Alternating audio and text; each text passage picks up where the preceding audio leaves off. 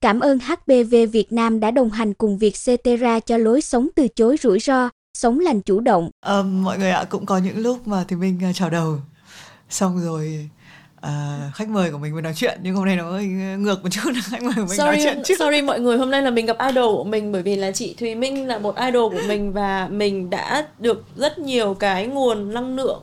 Thực sự luôn là mình biết mình nguồn năng lượng cảm hứng từ chị rất là nhiều. Và nếu như mà để nói được một trong những cái người phụ nữ mà có cái sức ảnh hưởng tới cái cái cái cái chị ơi nói cái tư duy thì nó hơi to tát nhưng mà tới cái tâm hồn ấy, tâm hồn to hơn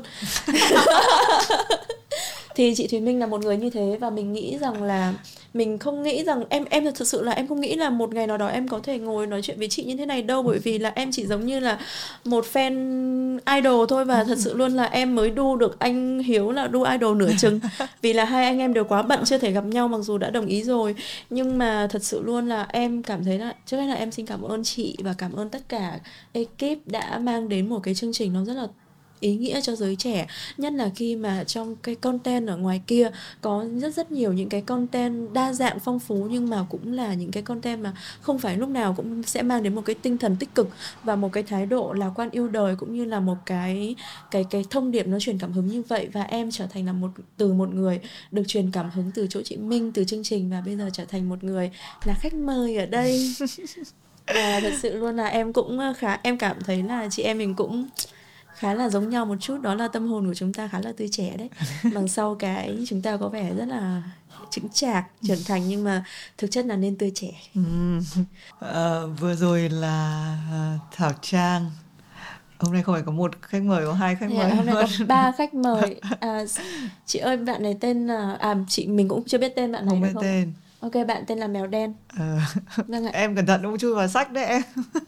Ô, mà trong thật... sách uh, hình tượng mèo đen có vẻ hình ảnh mọi người hay kiểu như là về sợ đúng không chị? Thứ, ừ. Thực ra thì em thấy là phương Tây người ta mới sợ mèo đen ấy, chứ ừ. còn lại Việt Nam mình là không có sợ mèo đen. Ừ.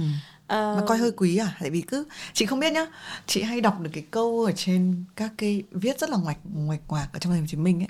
Yeah. Dạ. Trên những cái tường cũ là bán nhau mèo đen. À dạ đúng rồi, bởi vì là có rất nhiều người người ta uh, người ta quan niệm rằng ấy là khi mà một cái con mèo nó con mèo trước hết là con mèo nhá, nó đẻ con và nó sẽ có cái nhau thai là bao bọc em bé mèo.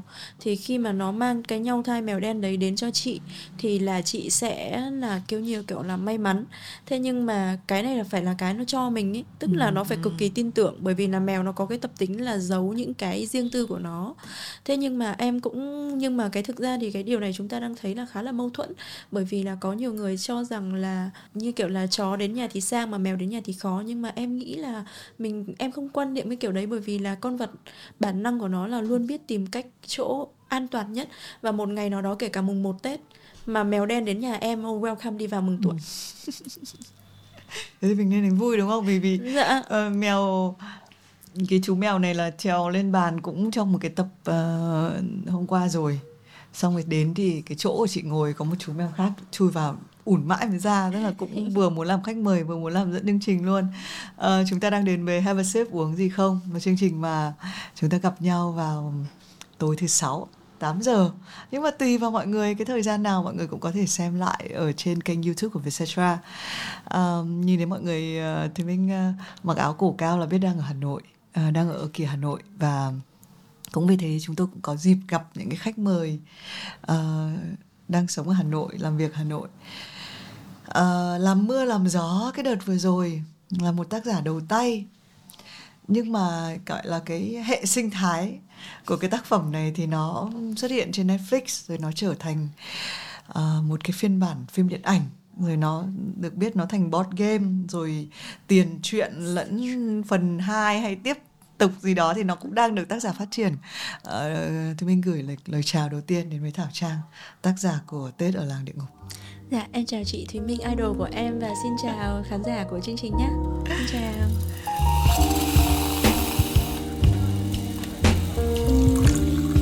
đang uống đồ uống gì và đồ uống này thì nói gì về trang à, em đang uống đây là trà nhài và chắc là và nhà trà nhài và có thêm kỳ tử và táo đỏ ừ.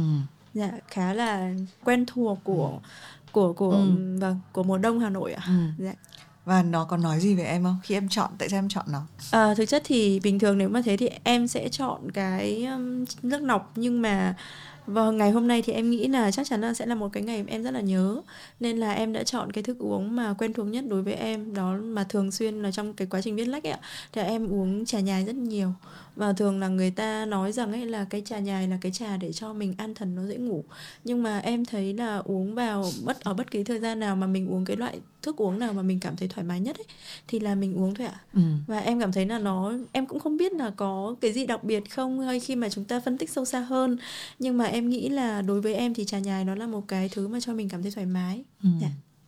Em vừa nhắc đến cái an thần đỡ mất ngủ. Yeah. Dạ. thì ngay lập tức là chị nghĩ đến cái cái cuốn sách đầu tay và là cái một cái chủ nghĩ chị là thì mình cũng nghĩ là cái chủ đề quan trọng. Thì mình không biết là bao nhiêu bạn à, đã đọc cái cuốn sách Tết ở làng địa ngục và biết cái câu chuyện nó chuyển thể thành phim hay là cái chuyện nó đứng đầu top 1 của Netflix rồi nó có cái phiên bản điện ảnh nữa.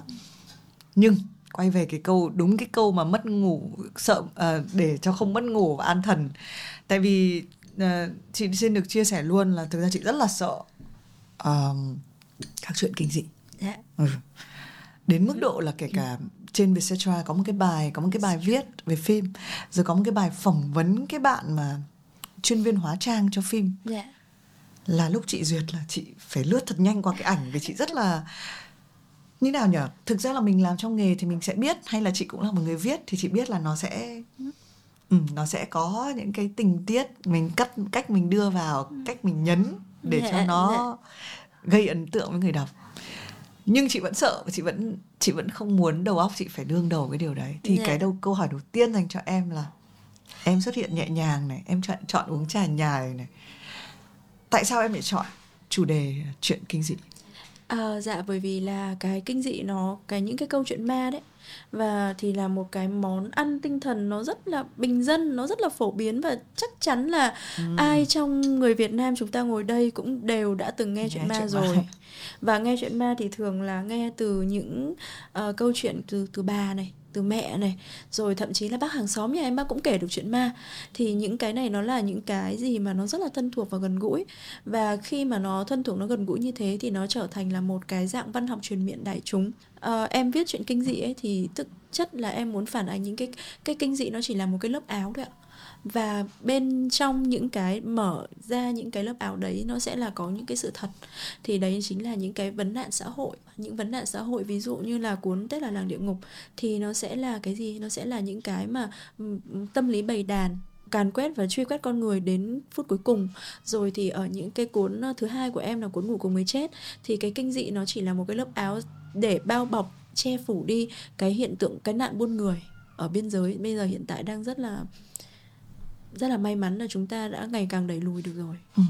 Uh, thì mình cũng rất hiểu cái chia sẻ của Thảo Trang và mình thấy cũng nó cũng rất là đáng yêu nó làm cho những cái câu chuyện ma hay kinh dị nó đáng yêu ở chỗ là đúng là hồi nhỏ ừ. ai mà chả về quê ở với ông bà dạ đúng rồi. nghe những cái câu chuyện và nó gắn rất là nhiều đến với uh, truyền thống. Nó có những cái chi tiết mà thực ra là nó mang cái tính làng quê Việt Nam rất là nhiều. Dạ đúng rồi nhưng mà từ lúc nghe nó đến lúc quyết định phải kể những câu chuyện nó khác mà nó cũng là nó phải có một cái sở thích gì đấy tại vì chị có thể kể một câu chuyện tại vì chuyện ma chị cũng nghe được rất là nhiều yeah. Dạ. và mình biết cái sự hấp dẫn của nó đúng không và mình biết về cái yếu tố thực ra là ở làng quê Việt Nam hồi đấy có rất nhiều những cái yếu tố tâm linh mà mình không thể giải giải thích nó được bằng cách là có một cái năng lượng siêu nhiên kiểu khác ở đâu đến. Dạ yeah, đúng rồi. Nhưng bây giờ đấy thì chị không biết là cái sự dịch chuyển của em nó như thế nào à. từ việc là mình có thể thích nghe hay là mình biết được cái sự hấp dẫn của nó dạ, dạ. đến cái lúc là coi nó là chất liệu chính tức là trong lòng của chúng ta đều có những cái câu chuyện ma, những cái ký ức về những đêm hè ngồi nghe bà kể chuyện ma, đúng không ạ? Vậy thì của em thì cũng như thế thôi. Nhưng mà cái ờ, giai đoạn đấy là cái giai đoạn mà lúc đấy là em đang phải ờ, đứng trước một cái một cái thử thách rất là lớn, đó là em sẽ, em đứng trước một cái thử thách kinh doanh. Và chị biết là ở trong những cái khu công nghiệp ấy thì là cái khu phân xưởng mà em phải làm việc ở đó ban ngày thì là công nhân họ đến họ làm việc rất là đông vui. Nhưng mà đến đêm về khi mà em phải ngồi một mình em làm với những chiếc máy tính và những cái con số thì ở cái chỗ đấy nó rất là vắng vẻ. Và thậm chí là muốn mua một cốc trà sữa, mua một cốc bình thường thôi, mua một cái cái hũ Jawa bình thường thôi thì cũng rất là khó. Và lúc đấy thì em cảm thấy nó rất là buồn. Và em, và đấy là cái, đấy là cái nguyên do thứ nhất nhá. Cái điều kiện thứ hai để thôi thúc em kể chuyện ma đó là thường là khách hàng của em ấy, họ là người Hàn, họ là là người nước ngoài họ đến rồi người Trung người Nhật rồi cả những cái người như ở bên Nga bên Tây ở châu Âu. Thì họ đến và họ thường họ bảo là ôi ở đây một mình như thế này thì Trang có sợ không? Bảo là dạ không em không sợ. Thế xong rồi là bắt đầu là họ nói là bây giờ bạn kể cho tôi nghe một cái gì đó về về về Việt Nam đi. Thì những cái như kiểu như là uh, bánh phở rồi bánh mì thì chúng ta đã có rất nhiều những cái câu chuyện như thế rồi ạ. Và em thì chị ơi tây nó rất thích nghe chuyện ma Việt Nam trời ơi thật sự luôn. Em nghĩ mà bây giờ là ngày đấy mà em quay live show um, thảo trang kể chuyện ma cho tây nghe thì chắc chắn là em sẽ chắc chắn sẽ là một content độc lạ đấy ạ. Nhưng mà ban đầu ấy thì em thế là đến khi mà uh, mọi người nói là wow ôi tại sao ma Việt Nam xịn thế ờ, rồi thì có những cái anh anh ấy người người Nhật người Hàn ấy anh ấy bảo ma này mà sang bên các nước của các anh ấy thì chắc là cũng khủng khiếp lắm đấy ừ. thì lúc đấy thì và cái đấy là điều kiện thứ hai nhé đó là em em bất ngờ khi là những người nước ngoài các bạn ấy lại thích nghe như vậy. Và cái điều kiện thứ ba nữa đó là em cứ kiểu như là khi mà em kinh doanh ạ thì em cứ bị một cái đó là chúng ta cứ phải em phải liên tục nghĩ đến những cái con số những cái số liệu những cái phần trăm. À, ví dụ như là một cái đơn hàng mà em tăng lên 10 cent nó cũng là một vấn đề. Và em giảm đi 10 cent thì nó cũng là một vấn đề cho phía bên em. Thì khi mà chúng em cái đầu óc em lúc nào cũng phải nghĩ đến những cái con số như thế những cái index thì em cảm thấy là cái tâm hồn của mình nó trở nên chai cạn đi rồi nó trở nên rất là hèn kém. Và em lúc nào em cũng chỉ nghĩ đến tiền thôi, như thế thì em cảm thấy là mình không nên như vậy mãi. Thế nên là cuối cùng là em ấy giữa một cái khung cảnh như thế giữa một cái những cái sự nhụ, ủng hộ nhiệt tình như thế và bản thân em từ trước đến giờ là em chỉ đọc sách khoa học tài chính kinh doanh tâm lý và chuyện mà kinh dị trinh thám chứ em không bao giờ em đọc được chuyện ngôn tình. Ừ. dạ vì thế nên là em và chuyện giả sử thì nó là một cái gì đó nó quá phức tạp bởi vì liên quan đến lịch sử nó quá lớn đi. Thế nên là em mới quyết định là à bây giờ mình sẽ kể một câu chuyện. Thứ nhất là để cho mình đỡ buồn. Em chỉ đơn giản nghĩ thế thôi. Và em lựa chọn kể chuyện ma. Em có bao giờ sợ chính câu chuyện mình nghĩ ra không? Ờ dạ không ạ. Nhưng mà em thì em không sợ cái câu chuyện mình nghĩ ra nhưng mà cái lúc làm phim ấy là anh Tấn anh Trần, đạo diễn Trần Hữu Tấn ấy ạ. Anh Tấn anh ấy có những cái treatment của đạo diễn thì là họ chỉ biết là có những cái treatment ví dụ như là em viết một cái đoạn là một cái xác treo lủng lẳng. Thì ờ, mình sẽ có thể là đạo diễn người ta sẽ kể lại bằng hình ảnh như thế nào là cái xác đấy sẽ phải à cái cái cái cái hình ảnh đó. Thì là khán giả sẽ được nhìn thấy từ dưới từ trên xuống hay từ trực diện hay từ đằng sau. Thì phải nói rằng là anh Tấn đã làm những cái treatment những cái hình ảnh ma quái ở trong cái câu chuyện nên nó trở nên rất là uh, khủng khiếp và có nhiều khi là em còn phải nói với anh Tấn là ủa anh ơi mình có cần thiết nhất thiết phải làm kinh dị như thế không? Thì anh Tấn anh bảo là ủa cô viết thế nào thì tôi làm thế đó. Oh, thế à? Ồ thế à? Trời ơi chị ơi, thế mà nếu mà chị là uh, bao giờ nhất định là quay Tết ở đằng địa ngục hai em sẽ mời cả ekip mình. Chị không chắc bọn chị nhận lời nhỉ? Em em em em em cứ có lời mời đi ạ. Em sẽ mời cả ekip mình em sẽ mua vé máy bay cho mọi người mọi người đến hẳn phim trường để mọi người chứng kiến được rằng là thực sự mà nói trên phim trường chuyện à, phim trường quay kinh dị nhưng em tưởng phim trường tấu hề. Bởi vì là em viết xong chị ơi chị chị biết mà mình nói khi mình nói dối mình sẽ không thể nhớ được. Và cái chuyện này bây giờ chị mà bảo em tình tiết như nào em đợi em một lúc não ơi về đi não ơi về đi trời ơi chị ơi em là như thế đấy ạ. Và anh tấn anh ấy anh ấy có cái quyển sách như thế này và anh ấy cày nát cái quyển sách này. Bây giờ anh ấy nhớ tình tiết hơn cả em. Và mỗi một lần anh tấn anh hỏi là trang ơi cái tình tiết này nó như nào? Mình bảo ủa em biết à? Ủa có à? Là em cứ phải thế là cuối cùng là em mới bảo thôi bây giờ em làm đạo diễn anh làm tác giả đi. Đổi đổi đổi đổi.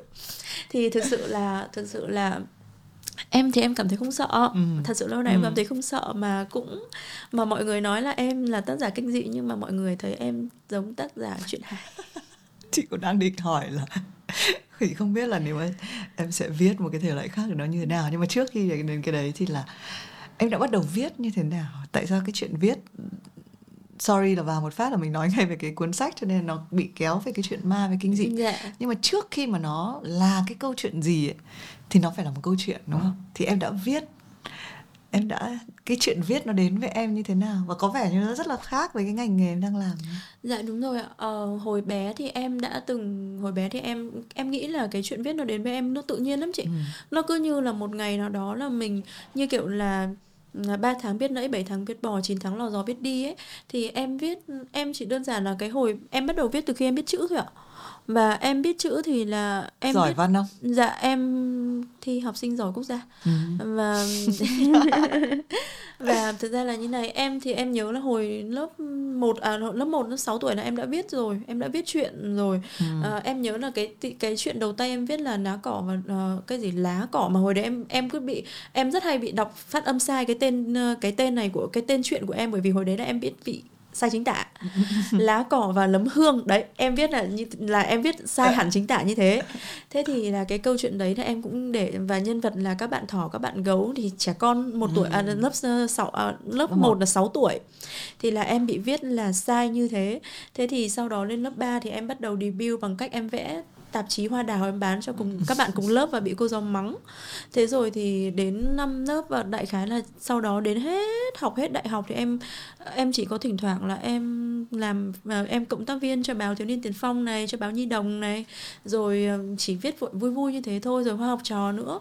Nhưng đến khi mà học đại học thì gia đình thì ở gia đình thì không có định hướng cho em theo những cái ngành nghệ thuật và bản thân em thì em lại chọn cái ngành nó đầu tiên là ngành lý luận chính trị. Sau đó là em chuyển uh, em học tiếp sang là học viện quản lý giáo dục. Và lúc đấy thì em quên bẵng đi là mình kiểu như là mình mình như thế. Mình có khả năng viết em quên bẵng đi luôn ấy và em chỉ có quan tâm đến những cái bài essay những cái bài assignment thì là em sẽ ờ, quan tâm đến những cái như thế thôi. Còn lại là đến phải đến khi mà cái ngày hôm đấy là một cái ngày trời mưa, rất là lạnh, trời lạnh hơn như thế này nhiều. Và không hiểu sao, em cảm giác như là, ủa, không hiểu sao ấy, như kiểu là có một người nào đó đã đứng đợi em từ rất lâu và mình bây giờ mình mới đi một đoạn đường rất dài để mình đến. Thì là lúc đấy là cái cảm giác của em là em nhìn thấy cái cây hoa hoa đào hoa đào nó ở trong mưa, sau đó nó lại còn có xương nữa. Thế là em mới bảo là chắc chắn phải viết một cái gì đó về chuyện ma ngày Tết em phải viết em phải viết. Em chỉ nghĩ là trong đầu phải như thế thôi. Và lúc đó thì là chị biết không? Có nghĩa là cái kiểu tiểu thuyết ở Tết là, là địa ngục này là em viết hoàn toàn rất bản năng luôn. Có nghĩa là em thích cái gì là em phang vào hết. Thật sự đấy ạ. Ừ. nên là nó rất là bản năng. Nhưng mà lúc đấy thật sự luôn là em bật máy tính lên và em không phải suy nghĩ nhiều về cái em không phải suy nghĩ nhiều về cái cốt truyện. Ừ. em không phải suy nghĩ nhiều về cái uh, uh, về cái tên đâu? Cái tên em bị một bởi bởi bình thường là sau này mình sẽ phải đắn đo đặt tên như thế nào. Nhưng không em đặt tên như thế này và và và nó đã đúng. Nên là em viết tết là làng địa ngục và cái đấy em chỉ đơn giản nó đến như một cách như kiểu là một cái người quen của mình nó ngủ mơ. À, nó mình đã ngủ quên mình quên đi bạn người bạn cũ đấy. Và một ngày bạn ấy đến bạn ấy nói là bạn còn nhớ tôi không? Thì cái cảm giác đấy của em chính là như vậy ạ.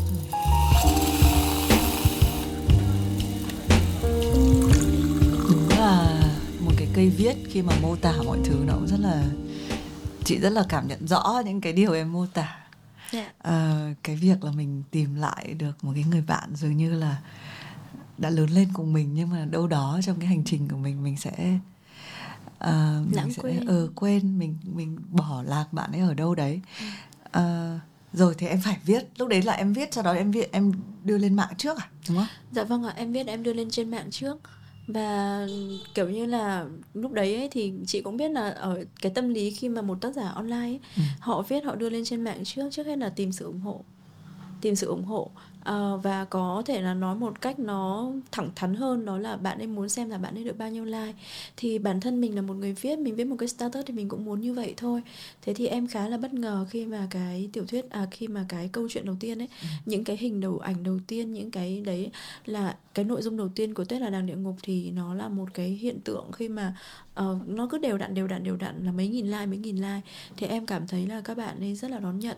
Và có một cái điều này nữa em cảm thấy rất là ấm lòng đó là chị cũng là một người có sức ảnh hưởng ở trên YouTube này. Chị cũng có chị cũng có fan này, thì khi mà như kiểu giữa lúc mà tâm trạng của mình đang rất là stress này, đang rất là không vui ấy, thì có những cái người xa lạ thậm chí là họ chưa bao giờ họ gặp chị ngoài đời. Họ nhắn tin là chị ơi chị cố gắng lên nhé chị giữ sức khỏe nhé trời hà nội lạnh đấy. Thì em cảm thấy đấy là một cái tình cảm mà em không thể quên được ấy. Ừ. và đó là cái lý do mà uh, giữa em sẽ không bao giờ em có những cái em phải yêu cầu các bạn khán giả hay là các bạn độc giả online các bạn ấy làm gì cho em cả. Mà chỉ cần các bạn ấy yêu câu chuyện là được và khi mà em đưa những cái phong tục văn hóa các thứ vào thì các bạn ấy nói rằng ôi chị ơi em không nghĩ là Việt Nam mình lại thú vị như thế ờ, hoặc là những cái nơi mà họ có cái phong tục đấy thật thì bắt đầu là các bạn ấy sẽ có cái sự bàn tán các bạn bảo là à ừ. đúng rồi ở quê tôi như thế này này còn lại quê tôi thì lại cái phong tục nó lại khác đi một chút thì cái đấy là cái mà em cảm thấy là công việc của mình nó thật sự là ý nghĩa ừ. dạ. thế thì chị hỏi nhanh một chút là phong tục thì có thể là vùng miền khác nhau rồi đồn đại truyền miệng. Làm thế nào để mình biết là nó không phải quá nhiều sự hư cấu ở trong đấy? Um, cái tính khảo cứu của những cái tập tục đấy hay là những cái phong tục đấy như nào thường thì ở phía trước hết là em sẽ nói là em sẽ chỉ lấy cái phong tục ở miền bắc. Trước hết là phải miền bắc đã. Bởi vì là cái miền bắc là cái nơi mà chị em mình sinh ra ừ. thì mình sẽ hiểu là cái đấy nó có phải là những cái mà nó nó nó nó là cái nét đẹp văn hóa thì mình sẽ mang vào. À, thứ hai nữa là cái tính khảo cứu thì đương nhiên là em sẽ phải có thứ nhất là mình có cái trải nghiệm Ừ. ai cũng có trải nghiệm nhưng mà mình sẽ sử dụng cái trải nghiệm đấy để mình đi mình làm một cái hành trang kiến thức của mình và rồi thì em sẽ có những cái cuốn sách ừ. nó nó mình phải có mình em luôn luôn coi cái một cái câu chuyện của mình ấy nó là một cái công trình nghiên cứu khoa học và khi mà có công trình nghiên cứu khoa học thì chúng ta sẽ có đối tượng, có khách thể, có chủ thể và chúng ta sẽ có phạm vi. Thế thì những cái ờ, những, em có những cái ờ, sách mà em tham khảo nó rất là, nó ở trong cái, nó giống như sách giáo khoa ấy ạ. Ví dụ như là cơ sở văn hóa Việt Nam của giáo sư Trần Ngọc Thêm, chủ biên, hoặc là như cái kiểu như là những sách của giáo sư Phan Kế Bính, cụ Phan Kế Bính. Rồi thì có những cái sách mà nó nghiên cứu rất chuyên sâu về cái phong tục tang ma, phong tục cưới hỏi, phong tục đón tết của Việt Nam và những cái sách đấy thì nó bán đầy rẫy ở trên thị trường. Và có và có người ta nghiên cứu rất là dày công rất là dày công và rất là tâm huyết đấy ạ. Và thậm chí là có những cả cái phong tục mà uh, của những cái học giả người Pháp họ đã đến Việt Nam mình vào đầu thế kỷ 20 và bây giờ là họ chúng ta dịch ra. Ừ, ừ. và chúng ta đấy là những cái cơ sở lý luận rất chắc chắn. Thì cái này nó mang đến cho em một cái cái tính chính xác ừ. về mặt uh, về mặt nội dung ừ.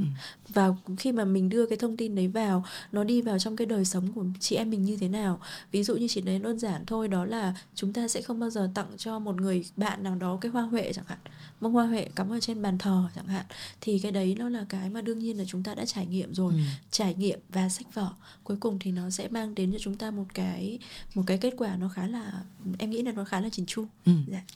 thế ờ, thì mình cũng tò mò luôn là em ờ, cái gì đến trước cái mình biết về một cái mình cảm giác có một cái tích gì đấy hay có một cái tình tiết nào đấy mình có thể đưa vào chuyện nó đến trước rồi mình sẽ khảo cứu xem nó có chính xác không ừ. hay là trong cái quá trình khảo cứu thì nó ra nhiều cái tập tục và các cái tình tiết để em đưa vào sách Dạ là em sẽ giống như em vừa nói ấy, thì là cái câu chuyện thì em luôn luôn tìm cái như kiểu là nó là một cái công trình nghiên cứu khoa học và đương nhiên là thứ nhất là phải cái ý tưởng đến trước ừ. ý tưởng thì nó sẽ ra được là cái không gian thời gian ừ. nó là cái bối cảnh là à ngày Tết đúng không ạ ngày tết thì ngày tết của miền bắc sẽ có như thế nào ừ. sau đó là trước khi mà viết ấy em sẽ đi em tìm em sẽ phải đi trước đó là em đã đọc sách rồi em đã có một thói quen đọc sách và đọc sách uh, đọc sách về tập tục ừ. phong tục tập quán. Và khi mà em đọc sách về phong tục tập quán đó thì chúng ta sẽ đi theo cái diễn biến của cái diễn biến của cái ngày Tết này. Ví dụ như là hai ba tháng chạp chắc chắn là chị Minh phải đi thả cá. Ừ. đúng không ạ? Rồi thì đến giao thừa. À, trước khi giao thừa chúng ta sẽ phải nấu một cái nồi nước à, mùi già. Mùi rất là thơm. Rồi thì chúng ta thậm chí là nhà nào mà còn uh, quan trọng hơn là còn, kiểu như là, họ còn nghi lễ hơn đấy, là họ sẽ dán câu đối này, rồi họ còn lấy cái lá bộ cái cái bồ kết để họ xông lên vào nhà để xua tan hết những cái đen đủi trong một năm đi để chào đón một năm mới. Thì cái này nó chính là những cái mà trải nghiệm. Và rồi thì những cái mà phong tục nào đó em, khi mà em đi, em tìm lại, em tìm hiểu và em sẽ phải xem xem là à mình làm như thế. Nhưng mà ý nghĩa thực sự của cái lá mùi già là gì? Rồi thì cái mâm bồng đặt trên ban thờ là gì tượng trưng cho năm ngũ hành là gì thì cái đấy là cái mà mình lại phải đi mình học sau ừ. mình đọc Ừ. À, tức là mình vừa có cái trải nghiệm và mình tra lại cái trải nghiệm của mình ở trên góc độ của những nhà nghiên cứu xem xem là ông bà ta có ẩn ý gì ở đằng sau những cái phong tục tập quán nó đẹp đẽ và tuyệt vời như thế ạ. Ừ. Dạ. Thế bây giờ mình bắt đầu đưa cái yếu tố kinh dị vào. Dạ vâng. em có một cái công thức gì không? Trong cái việc là rõ ràng một cái chuyện vừa ừ. kể xong nó là một cái chuyện nó đây là góc nhìn của chị nhé dạ dạ dạ. Nó dường như xa xôi. Mình sẽ nói nhỏ êu ơi hồi xưa nhá có cái như này nhé. Dạ. nhưng nó chưa đủ kinh dị nhá. Nó bắt đầu kinh dị khi nó có vẻ thật. Đấy thì đấy là góc chị nhìn về cái ví dụ có những cái cái mà để chị nghĩ đến chị đã thấy sợ cái ngâm rượu sọ người đúng không? Dạ chẳng thế thì nó sẽ từ cái việc là rõ ràng thì bố mình ở nhà lúc nào cũng ngâm rượu. Nhà nào mà chẳng có một cái bình rượu mà mà bố mình ngâm. Nhưng mà đến lúc một cái khung cảnh rượu sọ người là bắt đầu câu chuyện là thì cái cái kinh dị ở đây với chị là tự dưng em nói một cái gì đấy sọ người không chưa chắc mình đã sợ. Nhưng mà mình nó là một cái kết hợp giữa cái gì đó rất là thân thuộc. Yeah xong nó đẩy đến một cái và có vẻ nó rất là thật đấy. thì thì là với chị cái cái sức công phá của cái cái tình tiết kinh dị nó nằm ở cái đấy đấy yeah. Dạ. thì không biết là với em em có một cái công thức trong đầu là làm sao một cái chuyện nó đang bình thường nó đang là tập tục nó thành một cái em có một cái công thức đó là em chỉ nghĩ là ví dụ như là như thế này cái bình rượu sọ người thì ở nhà nào đúng như chị nói là nhà nào cũng có cái một cái hũ rượu ngâm mà đặc biệt là các các cụ đấy ạ ừ. các cụ là ai quý ừ. lắm thì mới đến là mới mới mới rót từ cái bình này bình này ra đúng không ạ thì em thì cũng như thế cũng nhà em thì đấy mọi người cũng mình cũng lớn lên như những cái thân thuộc nhất như thế mà thì em luôn nghĩ rằng những cái thân thuộc nhất một ngày nào đó nó trở lên kinh hoàng nhất sẽ là cái mà người ta ám ảnh cái này nó chính là cái một trong những cái nguyên lý rất cơ bản ở trong tâm lý học và như vừa nãy em đã nói thì em luôn luôn đọc sách tâm lý. Ừ. chứ em không có đọc sách chuyện ma. Cho đến nhà em hôm nào em sẽ mời ekip mình đến nhà em chơi thì mọi người sẽ thấy là đây không phải là một ngôi nhà để viết chuyện ma mà ở trong nhà em thì sách tâm lý sách về dân gian sách về văn học uh, sách truyện tranh rất nhiều. Sách truyện tranh rất nhiều. Và em thì có nghĩa là em em chỉ nghĩ là một đơn giản như thế này thôi này. Thứ nhất là những cái gì thân thuộc nhất sẽ là những cái mà người ta sợ nhất. Đó chính là có nhiều khi có rất nhiều cái phân cảnh đắt giá trong những cái bộ phim kinh dị, nó rất là kinh điển. Đó là người ta nhìn thấy cái gương mặt của anh ta trong gương, nhân vật nhìn thấy gương mặt của anh ta trong gương và lúc này anh ta thấy đây không phải là mình, đây là một người khác, thì cái đấy là cái tâm lý lúc đấy nó sẽ vụn vỡ và nó sẽ rất là kinh hoàng. Thế còn lại đối với em ấy thì ngoài cái ngoài cái cái concept về cái tâm lý như thế, thì em luôn luôn, em có một cái như thế này tức là khi mà em đi chơi em đi du lịch rất nhiều nhé ví dụ như em đi đến cái một cái nơi mà có một cái hồ cá. Nó rất là đẹp nó rất lên lên thơ nên thơ mộng. Em chỉ nghĩ đơn giản này thôi. Ừ, cái hồ cá này đẹp đấy cho nó vào kinh dị đi. Dạ. Và em tưởng tượng ra thôi ạ. À? ừ. em tưởng tượng ra là ừ lúc đấy thì em đến một cái hồ cá một hồ cá coi. Trời ơi nó rất là đẹp. Và em nghĩ là chắc là cũng đắt giá đấy vì em không có nuôi cá em không biết. Thế nên là em thấy cái hồ cá mà coi. nó vào trong phim thật là dạ đúng. vào trong chuyện cũng à, nó vào hồ cá như ừ. thế này và lúc mà em thả em đưa cái tay xuống để em cho cá ăn thì cá nó nó bơi thành vòng tròn. Em mới bảo là wow bây giờ nếu như con cá này có răng thì sao nhỉ? Nếu như con cá này mà nó rỉa người thì sao nhỉ? Ôi chị em xin lỗi chị. Thì nếu như mà bây giờ chân của mình nhúng xuống đây thì sao nhỉ? Nó có giống như là mình đi massage cá không? Thì là em em bảo không mình sẽ phải rỉa người đến chết. Em chỉ nghĩ đơn giản thế thôi ạ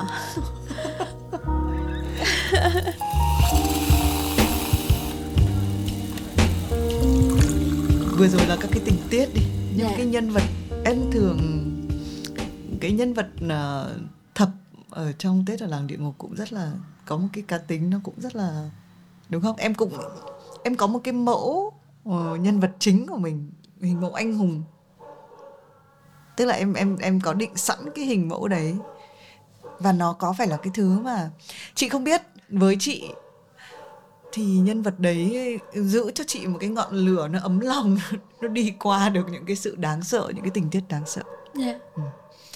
Uh, em nghĩ là khi mà chị nói ra câu đấy thì em nghĩ chắc chắn chị có nghĩa là chị đã là một cái độc giả ở một cái mức độ là mình cảm nhận sâu sắc hơn về cái tính anh hùng ấy ở trong cái tất cả nhân vật anh hùng trên đời này nó đều xuất hiện ở trong một cuốn sách có tên là người anh hùng mang ngàn khuôn mặt của Joseph Campbell thì có nghĩa là những cái người anh hùng ấy không nhất định phải là một người chọc trời khuấy nước giống như là Từ Hải. Cũng không phải là một cái nhân vật mà phải chỉ huy lãnh đạo hàng ngàn quân uh, giống như là những nhân vật trong lịch sử. Càng không phải là một cái cũng không nhất thiết là chỉ bó buộc ở trong cái phạm vi là phải là một cái người mà mang đến những cái gì đừng lẫy nhất mà em mà trong cái một người anh hùng thực sự là một cái người anh hùng mà có thể là tác động một cách tốt đẹp và giá trị ý nghĩa đến cái người đến cuộc sống của người khác thì em nghĩ đấy là một người anh hùng theo cái góc nhìn của em ạ. Ừ. và ở trong cái tết ở làng địa ngục ấy thì thực sự là ông thực sự là mọi người thường hay nói rằng là ông thập ông ấy không có phải là một nhân vật anh hùng như mọi người tưởng tượng. Mọi người đang nghĩ rằng là ông thập sẽ phải là người gồng gánh sẽ phải là người uh, làm sao nhỉ? Là phải người là giết chết ma quỷ rồi phong ấn rồi trừ tai họa vân vân. Thì đấy là một cái nhân vật mẫu anh hùng nó rất điển hình và làm ra một cái nhân vật anh hùng điển hình như thế thì thực sự luôn là nó dễ hơn cho em. Nhưng cái vấn đề là khi mà em nhìn lại thì em đã phải suy nghĩ rất lâu đó là em muốn làm một cái nhân vật nó như thế nào. Thực ra thì cái này ấy, là ban đầu em nghĩ đã là nghĩ như vậy nhưng mà cuối cùng ấy thì cái tình huống nó xây dựng lên nhân vật. Ừ. cái tình huống nó xây dựng lên nhân vật và đây chính là cái câu ở đây chính là cái câu mà rất quan trọng mà bác Stephen King, bác ấy cũng đã nói vậy. Về sau em làm rồi mà em mới biết rằng hóa ra là mình đang đi đúng hướng của những bậc người ta đi trước. Thế thì là cái tình huống xây dựng lên nhân vật và trong những cái thảm nạn của làng địa ngục như thế, rồi thì những cái mà nó rất là kinh hoàng, nó rất là máu me, tưởng chừng như là nó sẽ phải khiến cho người ta phải trở thành một cái gì đó rất ác độc, rất ác thú, thì ông thập ông ấy vẫn giữ được cho mình một cái tấm lòng lương thiện và ngay thẳng. Ừ. và khi mà chị biết tại sao là chúng ta không sợ ma không em nghĩ là chị chỉ sợ những cái hình ảnh thôi chứ còn lại nếu như mà chúng chị đi một rừng ở trong rừng một mình không nói đến những chuyện như là rắn rết hay là gì hay là bẫy nhá thì chúng ta sẽ không có gì sợ cả và chúng ta sẽ không sợ ma khi lòng chúng ta ngay thẳng ừ. và điều đó là cái điều mà em nghĩ rằng là ông thầm là nhân vật à, em mới thấy là các bạn có một cái như thế này các bạn ấy đánh giá ranking ừ. một cái top ranking của các bạn ấy là những nhân vật có sức mạnh lớn nhất ở trong làng địa ngục.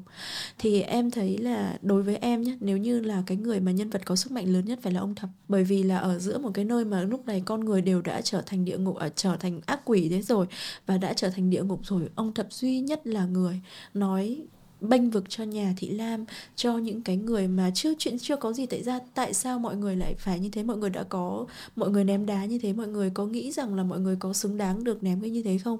Mọi người phải giữ được nhân tính mà. Thì em nghĩ rằng ông thập mới là nhân vật mạnh nhất. Ừ. Và khi mà ông ấy mạnh nhất như thế ông ấy có một tấm lòng ngay thẳng như thế thì cũng giống như chúng ta. Chúng ta không sợ một cái gì hết. Ông ấy cũng như vậy ạ. Dạ. các cái nhân vật ở trong chuyện mặc dù nó muôn hình vạn trạng và nó là tình huống tạo nên nhưng em có dựa trên một số các nhân vật ngoài đời không? Uh, em chỉ dựa vào một cái ờ, một cái nó gần như là một cái kim chỉ nan thôi ạ.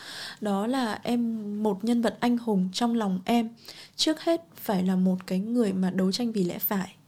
Và là một anh có thể là một cái người từng uh, một cái người từng phạm sai lầm. Anh có hoặc là tôi có thể ví dụ như là trong cái thế giới chuyện của em một cái cô gái mà buôn phấn bán hương cũng có thể là một anh hùng mà tại sao chúng ta lại phải xuất thân phải lừng lẫy? Tại sao chúng ta phải là danh gia vọng tộc phải là um, quyền cao chức trọng thì mới được làm anh hùng? Anh hùng là những cái người mà rất đơn giản rất là từ những cái mà mình có một cái câu là ra ngõ gặp anh hùng đấy ạ. Em nghĩ rằng cái người anh hùng đối với trong lòng em nhé là cái người anh hùng mà họ muốn hướng đến cộng đồng những cái điều tốt đẹp nhất. Và bản thân họ phải là một cái người lương thiện vì chính nghĩa, vì lẽ phải. Và nếu như không có vì lẽ phải, thì anh có làm bất cứ một cái điều gì đi chăng nữa, anh không phải là anh hùng. Anh chỉ đơn giản là một nhân vật ác nhân và anh đang khoác lên mình một cái vỏ bọc thôi. Thì em nghĩ rằng là em không có một cái hình mẫu nào trong thực tế như thế cả thật sự là luôn là không có ừ. ừ. nhưng mà em chỉ có một duy nhất một cái tiêu chí và cái tiêu chí này nó sẽ đi xuyên suốt tất cả những cái nhân vật mà em nghĩ là chắc chắn là khán giả họ sẽ rất đồng lòng đấy ạ đó là cái nhân vật anh hùng phải là người làm ra điều tốt đẹp cho người khác cho cộng đồng và anh ta có thể hy sinh bản thân mình thì cuối cùng nó về những cái rất là cốt lõi dạ vâng nó là cốt lõi ừ.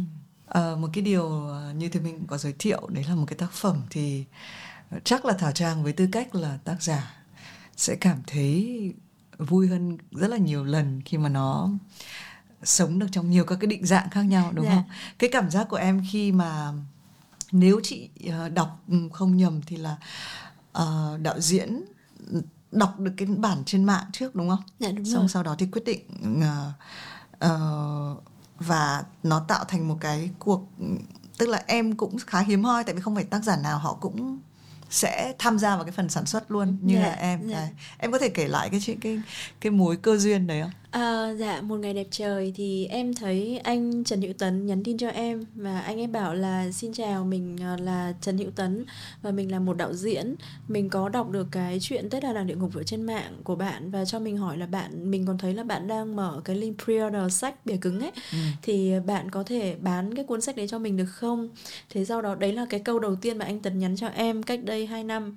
Thế thì anh Tấn nhắn như thế thì em cũng đầu tiên em cũng nghĩ là đây chỉ là đơn giản là một khách hàng một bạn độc giả bạn đi mua hàng thôi. Ừ.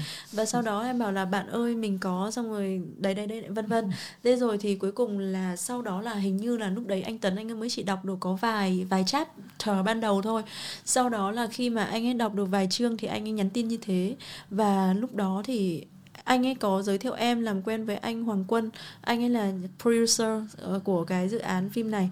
Và anh Hoàng thì anh Hoàng Quân lúc đó thì cũng nói chuyện với em và bảo là Trang ơi khi nào mà anh ra Hà Nội thì anh sẽ gặp em đi cà phê nhé. Thì thực chất em là một uh, em là một doanh nhân thì em rất không thích cái kiểu là em xin lỗi là em rất không thích cái kiểu câu bao giờ đi cà phê? Đối với em. Chương trình này tên là đi cà phê nhé không ạ tức là bao giờ đi cà phê ừ. nhưng mà có nghĩa là, là bao giờ đúng, đúng không? rồi ạ mà em nghĩ là đi cà phê nhé rồi chị chỉ có thời gian phát sóng đúng giờ đúng tuần các thứ như thế mà đúng không ừ. thì em cũng rất muốn là như vậy ấy. tức là chị Minh ơi thứ sáu tuần này chị có thể đi cà phê với em được không ừ. kể cả nếu như mà kể cả chị Minh chị đang nói rằng là a à, chị đang ở bên Pháp bên Paris các thứ chẳng hạn nhưng lúc đấy là em có thể tiện đường đi qua ôi chúng ta hoàn toàn có thể set up một cái hẹn chứ em không thích là bao giờ đi cà phê đã đi cà phê phải đi luôn. Hoặc là phải có một cái mốc thời gian cụ thể bởi em rất là rõ ràng em là kiểu con người của số liệu ấy ạ. Ừ. đấy thế thì anh ấy nói với em là trang ơi bao giờ đi cà phê nhé em bảo không bây giờ là phải rõ ràng cho em cụ thể là bao giờ. Thế rồi thì em mới bảo anh em bảo là thế xong em mới bảo không anh ơi bây giờ là thứ ba đúng không? Thứ bảy em bảo thứ bảy em sẽ bay vào sài gòn. Bởi vì là lúc đó ấy, là em cũng không kiểu như là em cũng không biết là mình có nên làm phim hay không và em gặp anh Quân, em gặp anh Tấn trong cái giai đoạn một cái giai đoạn rất khó khăn và khủng khiếp. Đó là giai đoạn mà khi mà niềm tin về phim Việt của khán giả đã ở mức báo động. Và em lúc đấy em không biết thậm chí chị ơi có nghĩa là em còn không biết là làm phim nó sẽ phải như thế nào. Em còn không biết uh, cái cấu trúc C the cast nó như thế nào. Thậm chí là chị biết không? Ngay cả một cái slap ấy là cái ừ. uh, cái thích này cảnh này cảnh này ấy, là em còn không biết em không biết một cái gì cả. Em giống như một con gà vừa bước ra khỏi vỏ trứng khi mà bước đến thế giới làm phim ấy. Và cái lúc mà đấy là tầm tháng cuối tháng 2 đầu tháng 3 thì em gặp anh Quân và anh Tấn ở dưới một cái một cái tán cây lộc vừng nhé nó hoa nó đỏ au luôn và nó cứ rơi rơi rơi xuống đầu là mấy anh em là gặp nhau như thế. Thì anh Tấn với lúc đấy là em vẫn đang rất là phân vân em không nghĩ là mình có lên làm hay không? Và lúc đấy thì rồi thì khán giả họ sẽ như thế nào? Mà cái chuyện của mình nó khủng khiếp như thế này, nó có những cái cảnh mà em nghĩ là CGI Việt Nam không biết là có làm được không? Em em nghĩ như vậy đó. Và anh Tấn với anh Quân đã nói với em ấy, nói một cái câu như thế này mà em cảm thấy em rất là nhớ. Đó là hai anh ấy và em cuối cùng là gặp nhau ở một cái giao lộ định mệnh. Đó chính là giao lộ vai từ dân tộc chỉ có duy nhất như thế này thôi mà em đang định đính lên đi về rồi, mà em quay lại. Đó là anh em bảo là, trang ơi, mình phải làm thôi, bởi vì là bây giờ ấy, cái phim remake nó quá nhiều và những cái giá trị, những cái văn hóa của dân tộc ấy, nó đang đẹp như thế này, tại sao mà chúng ta lại quên mất nó đi? Những cái tình tiết như kiểu là chúng ta chỉ, gọi là, tập tục đốt hình nhân đấy chị hình nhân thế mạng của Việt Nam nó quá là đẹp đi, nó rất là tỉ mỉ, các các nghệ nhân rất là khéo tay. Mà tại sao chúng ta lại chỉ nhớ đến một Annabelle, một con bé con búp bê nên là con Chucky chẳng hạn, hoặc là một Valak? Thì tại sao mà chúng ta không làm như thế hả em? Thì nghe khi nghe đến hai từ dân tộc lúc đấy, em em không biết là khi em nói ra thì mọi người có tin không? Nhưng mà lúc đấy là cái mắt em nó hơi đỏ luôn rồi đấy. Và em cảm thấy là sống mũi của em nó cay xè này. Và em mới bảo, anh, ok. Như là đang nhân văn như thế và em bảo, ok chốt kèo. Thì cái câu chuyện nó rất là, nó rất là đơn giản như vậy thôi và sau đó là anh tấn anh ấy đọc đọc đọc đọc. Và em cũng đọc đọc đọc đọc và cuối cùng là hai anh em quyết định là sẽ như thế nào, sẽ như thế nào. Và anh tấn có một cái điểm tuyệt vời ở chỗ là anh ấy rất tôn trọng cái tác giả. Và trước khi mà làm một đạo diễn chuyển thể cái phim này thì anh ấy luôn luôn nói anh ấy là một fan của tác làm fan của cái câu chuyện này. Và anh ấy kể với mọi người, anh ấy kể với báo chí rất nhiều, đó là anh ấy khi mà anh ấy đi vào cái Facebook của em ấy, thì em luôn luôn để cái câu là tổ quốc Việt Nam là trên hết ạ dạ em luôn luôn để cái câu đó ở trên Facebook mà để rất lâu rồi. Thế rồi thì khi mà em để cái câu đó ấy, thì bình thường thì các bạn ấy sẽ gắn những cái nhiều bạn ấy bạn ấy sẽ gắn những cái link bài báo các thứ viết về mình. Nhưng em thì em không thấy như thế bởi vì em cảm thấy là cho một cái lá cờ dân tộc vào đấy là cái mà trang trọng nhất. Nên là em không có em không có gì hết. Và khi mà anh tấn anh nhìn thấy cái dòng bio như thế thì anh ấy đã thích rồi. Và sau này thì em mới biết. Và đến khi mà hai anh em anh hai anh ấy nói đến từ dân tộc và anh ấy bảo là đừng làm phim remake nữa, anh không muốn làm nữa. Anh anh anh không bao giờ muốn làm những cái phim remake vì là anh cảm thấy là anh muốn đi sâu vào văn hóa Việt Nam hơn vì có thể là cái cái câu chuyện của mình nó chưa hoàn thiện, có thể là cái nội dung của mình nó chưa được bằng những cái biên kịch gạo cội của nước ngoài. Và có thể là những cái như kiểu Việt Nam chúng ta còn rất là nhỏ bé. Thế nhưng mà những cái văn hóa của chúng ta thì là độc nhất vô nhị. Và chúng ta cũng là một trong những và em cũng nói, chia sẻ, đó là Việt Nam chúng ta cũng là một trong hai dân tộc. Có hơn một nghìn năm bị đô hộ mà vẫn giữ được cái chữ viết, tiếng nói riêng của mình, thì đấy thật sự luôn là chúng ta rất là mạnh mẽ trong cái vấn đề văn hóa. Và khi mà em nghĩ như vậy thì em đã em đã quyết định làm dù là chúng ta em nghĩ là cái tiểu thuyết này mà em lần trần trừ không dám dịch ra nước ngoài ấy, vì là em rất muốn xử lý lại em rất muốn chỉnh sửa lại cho câu chuyện nó trở nên gọn gàng và nó nó nó nó nó tử tế hơn nó chỉn chu hơn thì mới xuất bản ra nước ngoài nhưng mà em nghĩ rằng là chắc chắn là uh, bạn bè Việt Nam uh, cũng như là các bạn bè trên thế giới ấy, chắc chắn là họ sẽ rất thích một câu chuyện văn hóa mang tính bản địa của người dân Việt Nam. Ừ.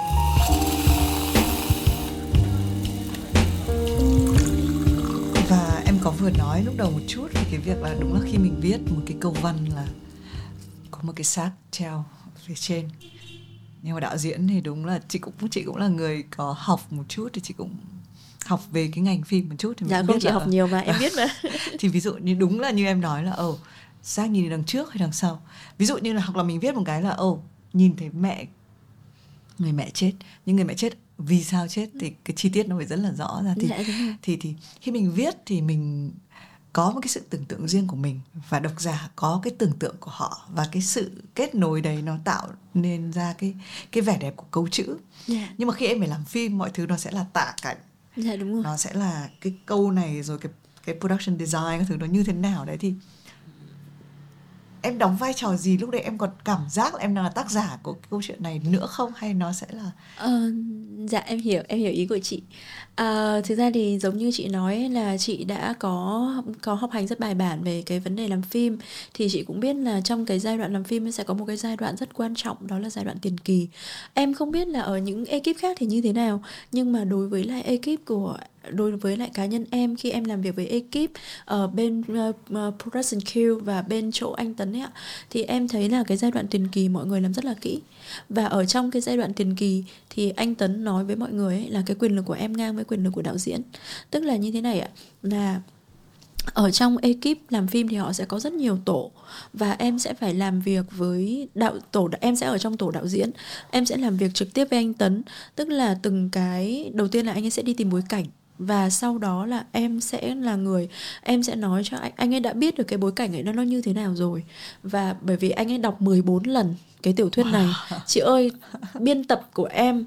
Biên tập của em đọc là là 7 lần hoặc là 8 lần. Em nhớ là bé nó nói với em là 8 lần hay 7 lần gì đấy.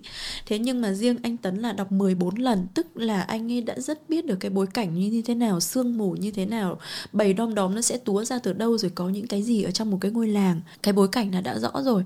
Và em sẽ phải làm một cái gọi là bộ hồ sơ nhân vật và cái bộ hồ sơ nhân vật này em sẽ xử lý nó như thế nào thì uh, cái uh, em sẽ viết ra và bên phía đạo diễn sẽ set up lại cái này với lại tổ thiết kế phục trang này tổ tạo hình này tổ chỗ trị trang ấy ừ. ạ rồi thì các tổ ánh sáng rồi vân vân tất cả các tổ đạo cụ khác thì họ sẽ đều làm các thứ như thế và sẽ có một bạn họa sĩ và chính là họa sĩ vẽ cái cuốn bìa này của em ừ. ạ và bây giờ bạn cũng là người liên quan trong cái tổ họa sĩ đó ừ. thì bạn là uh, bạn vẽ cái hình này và bạn sẽ phải bạn sẽ uh, cái này là không có tên không của bạn tên. ở trên đấy ạ.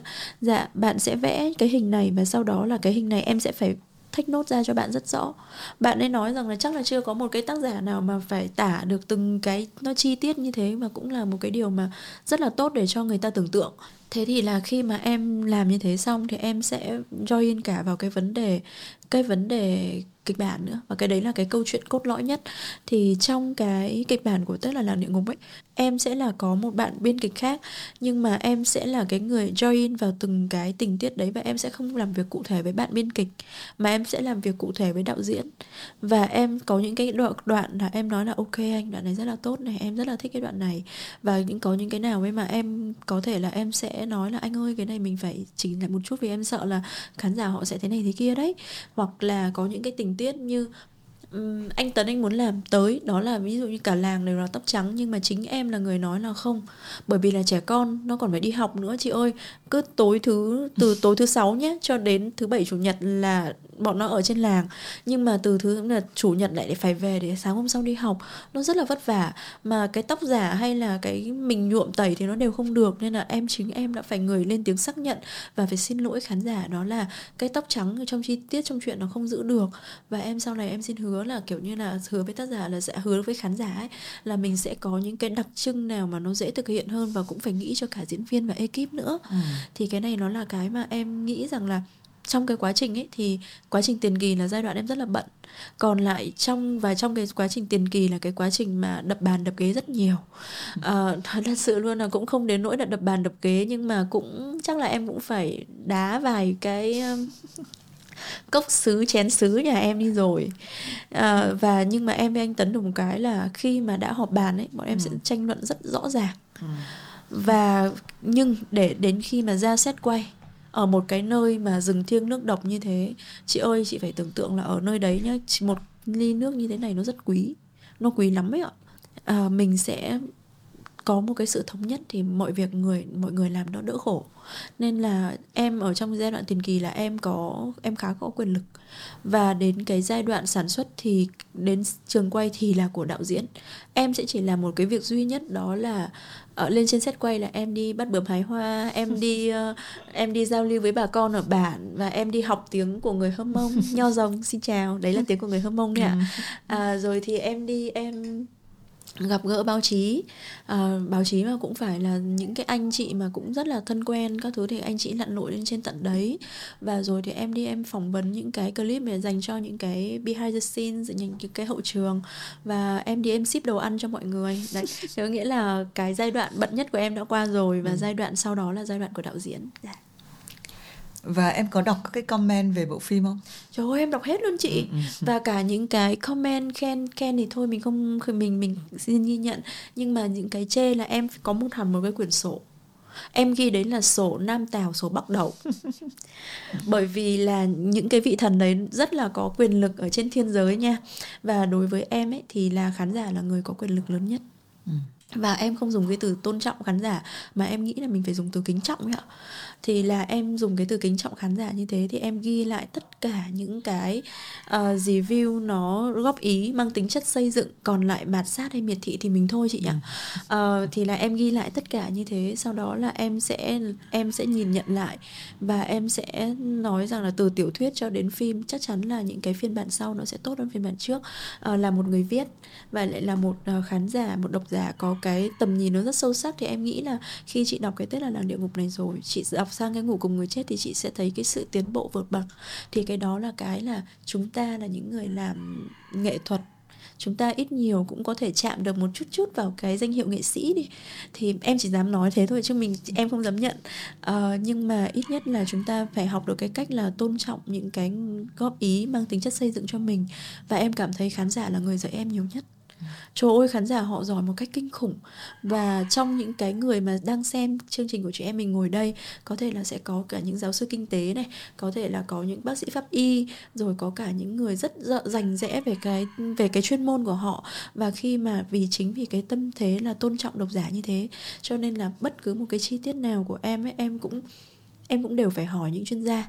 Ví dụ như là ở trong kẻ ăn hồn mà mọi người đang xem ở dạp đấy ạ thì là có những cái tình tiết là cái nhân vật họ sẽ phải đưa tay vào đâu để họ kiểm tra xem là cái lá gan nó nằm ở đâu.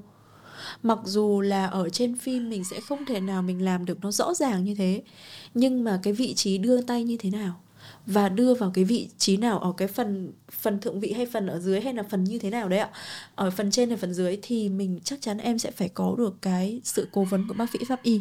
Thì cái đấy là cái mà em nghĩ rằng là mình phải làm mình phải làm. Ừ. mình phải thực sự kính trọng những cái người mà họ đã bỏ thời gian công sức ra họ làm việc họ xem phim của mình họ đọc truyện của mình. Em thích uh, lúc nào hơn? Lúc đang ngồi viết không? Cái trí tưởng tượng và cái tình tiết nó nằm trong tay mình. Hay là lúc mà phải hiện thực hóa những cái câu chữ mình đã viết câu chuyện mình đã tạo ra. Ừ, em nghĩ là em nghĩ là cái này là chắc là em trả lời thì chị cũng sẽ đồng tình đấy. Bởi vì là em thì em sẽ thích hết. Bởi vì là mỗi một cái ờ, mỗi một cái giai đoạn nó sẽ có một cái thú vị riêng. Ví dụ như là trong lúc mình viết chị viết rồi mà thì là chị sẽ thấy rằng là mình ở trong cái thế giới của mình và cái thế giới đấy là nhân vật họ xuất hiện trước mặt mình và thậm chí là nhiều khi là em mình cũng sẽ phải nói rằng mình sẽ phải tự hỏi là liệu nhân vật có thích như thế không? Và em sẽ để cho nhân vật tự quyết định. Ừ đó. Và thậm chí là có những nhân vật em rất là yêu thích nhưng cuối cùng là trong đến một cái giai đoạn nào đó là em không thể nào mà em giữ cái nhân vật đấy sống sót đến cuối cùng họ phải chết. Giống như Harry Potter ấy chị uh, cô Rowling sẽ phải cho cụ Dumbledore chết trước khi cái trận final battle nó diễn ra còn nếu không thì Harry mãi mãi không trưởng thành được. Thật sự là như thế. Bản thân em lúc này thì em hiểu sâu sắc được cái lời cái cái cái cái cái tâm trạng đó. Và cái giai đoạn mà giai đoạn hiện thực hóa đấy thì nó rất là thú vị. Thú vị ở cái là ví dụ như bây giờ có một ngày nào đó em viết về một nữ một nữ idol của em, chẳng hạn như chị Thúy Minh chẳng hạn. Đang chị Thúy Minh hôm nay mặc cái áo màu xanh đang ở trên trang sách thôi. Thì em khi mà hiện thực hóa lên thì mọi người sẽ mọi người sẽ bàn tán là ừ vậy thì cái màu xanh nó phải là màu xanh gì? Rồi thì cái chất liệu là phải chất liệu gì? Đấy là bên tổ trang phục này. Rồi thì cái bạn nhân vật đấy bạn ấy sẽ chạy ra bạn ấy bạn diễn viên bạn sẽ chạy ra bạn hỏi mình bạn bảo chị ơi em thấy chị thấy trong em thế nào? Thì lúc này ấy, là cái thế giới của mình đã có rất nhiều những cái người khác bước vào và họ là những cái người mà họ rất yêu câu chuyện. Em em phải thấy một thật sự một điều mà em cảm thấy em rất thích đối với lại bên ekip của phía anh Tấn ấy đó là tất cả mọi người ở trong đấy đều yêu câu chuyện. Và các anh ấy mãi hôm trước em mới biết đó là trước một cái ngày quay. Là các, tất cả mọi người đều có kịch bản thì chị biết, ai cũng có kịch bản hết nhá. Thế nhưng mà trước cái ngày quay ấy, là ví dụ như chuẩn bị quay một cái cảnh này là mọi người sẽ đọc kịch bản sau đó là mọi người lên trên youtube, mọi người bật cái chương này chương này lên vậy mọi người nghe lại cái nguyên tác. Thực sự luôn là cái cảm giác mà khi mà mình đi ở trong ngôi làng mọi người bắt đầu nói về những cái nhân vật, mọi người có những cái biển ở phía trước, đây là nhà ông này, ông kia này, ông thập này, rồi nhà của bạn đại điên này, rồi đấy, vân vân vân vân. Thì cảm giác đấy nó là như thứ, mọi thứ nó đang sống ra trước mắt mình, thì cảm giác đấy nó cảm giác, một cảm giác rất hạnh phúc.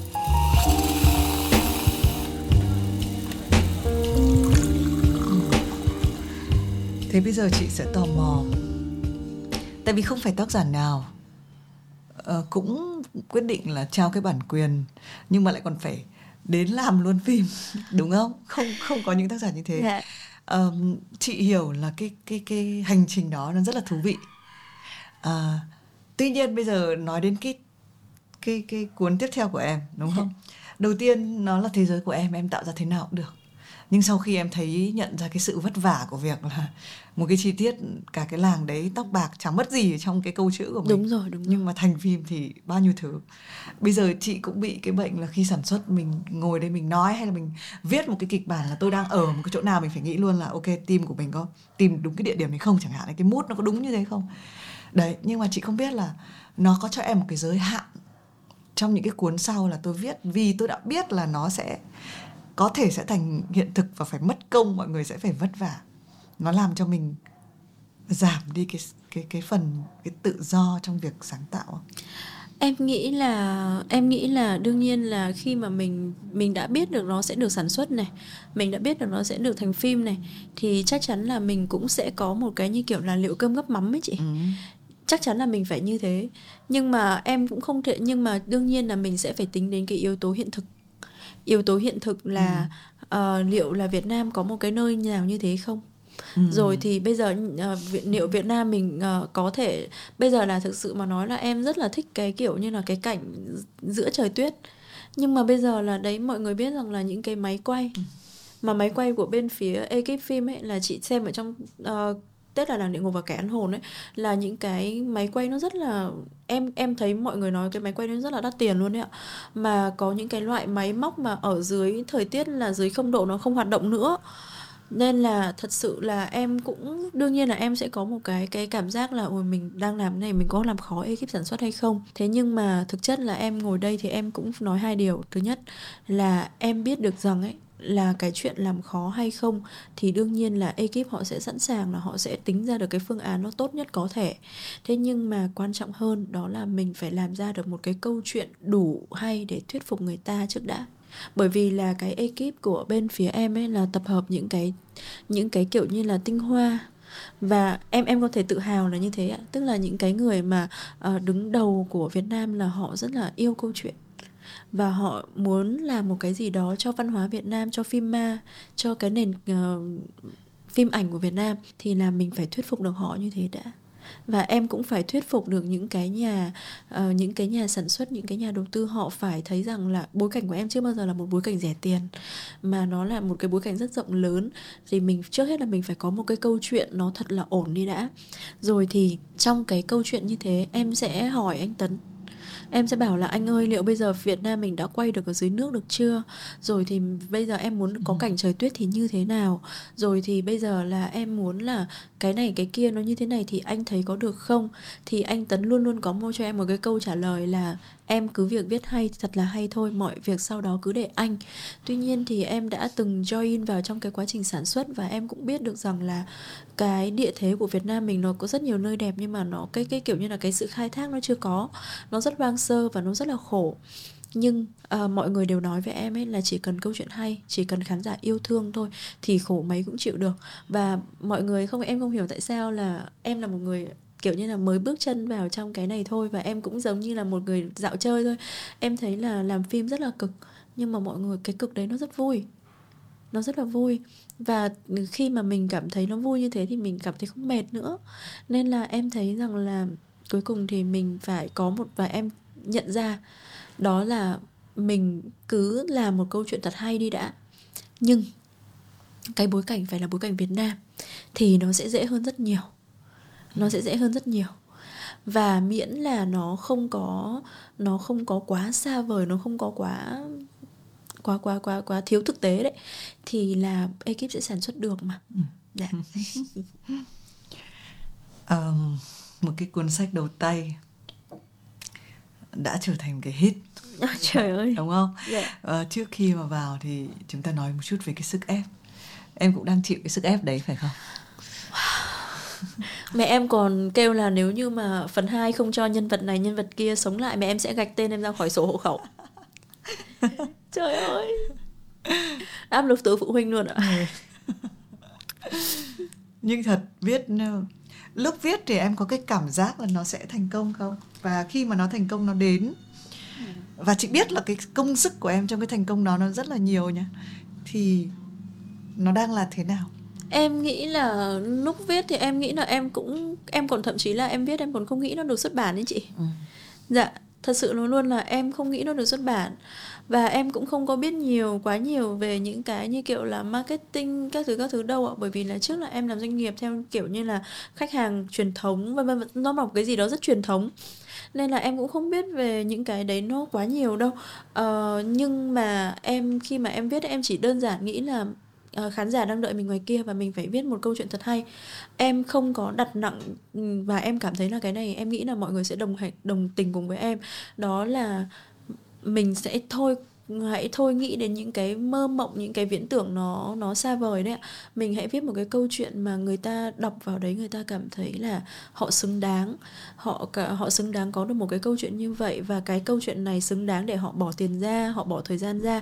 Em chỉ nghĩ cái điều đấy là cái điều đơn giản nhất thôi ạ, bởi vì là mình em cũng phải trả lương cho rất nhiều nhân viên. Em cũng phải như vậy em biết là mọi người rất quý trọng đồng tiền và mọi người quý trọng hơn nữa đó chính là cái thời gian và quý trọng hơn hơn nữa đó là cái văn hóa. Thì em nghĩ là khi mà một mình viết một cái câu chuyện nó đủ chỉn chu thì khi mà họ đón nhận ấy, thì em nói thật sự luôn là em có bất ngờ. Nhưng mà cái bất ngờ lớn nhất của em em không nghĩ là có những cụ tầm khoảng u 80 đấy ạ.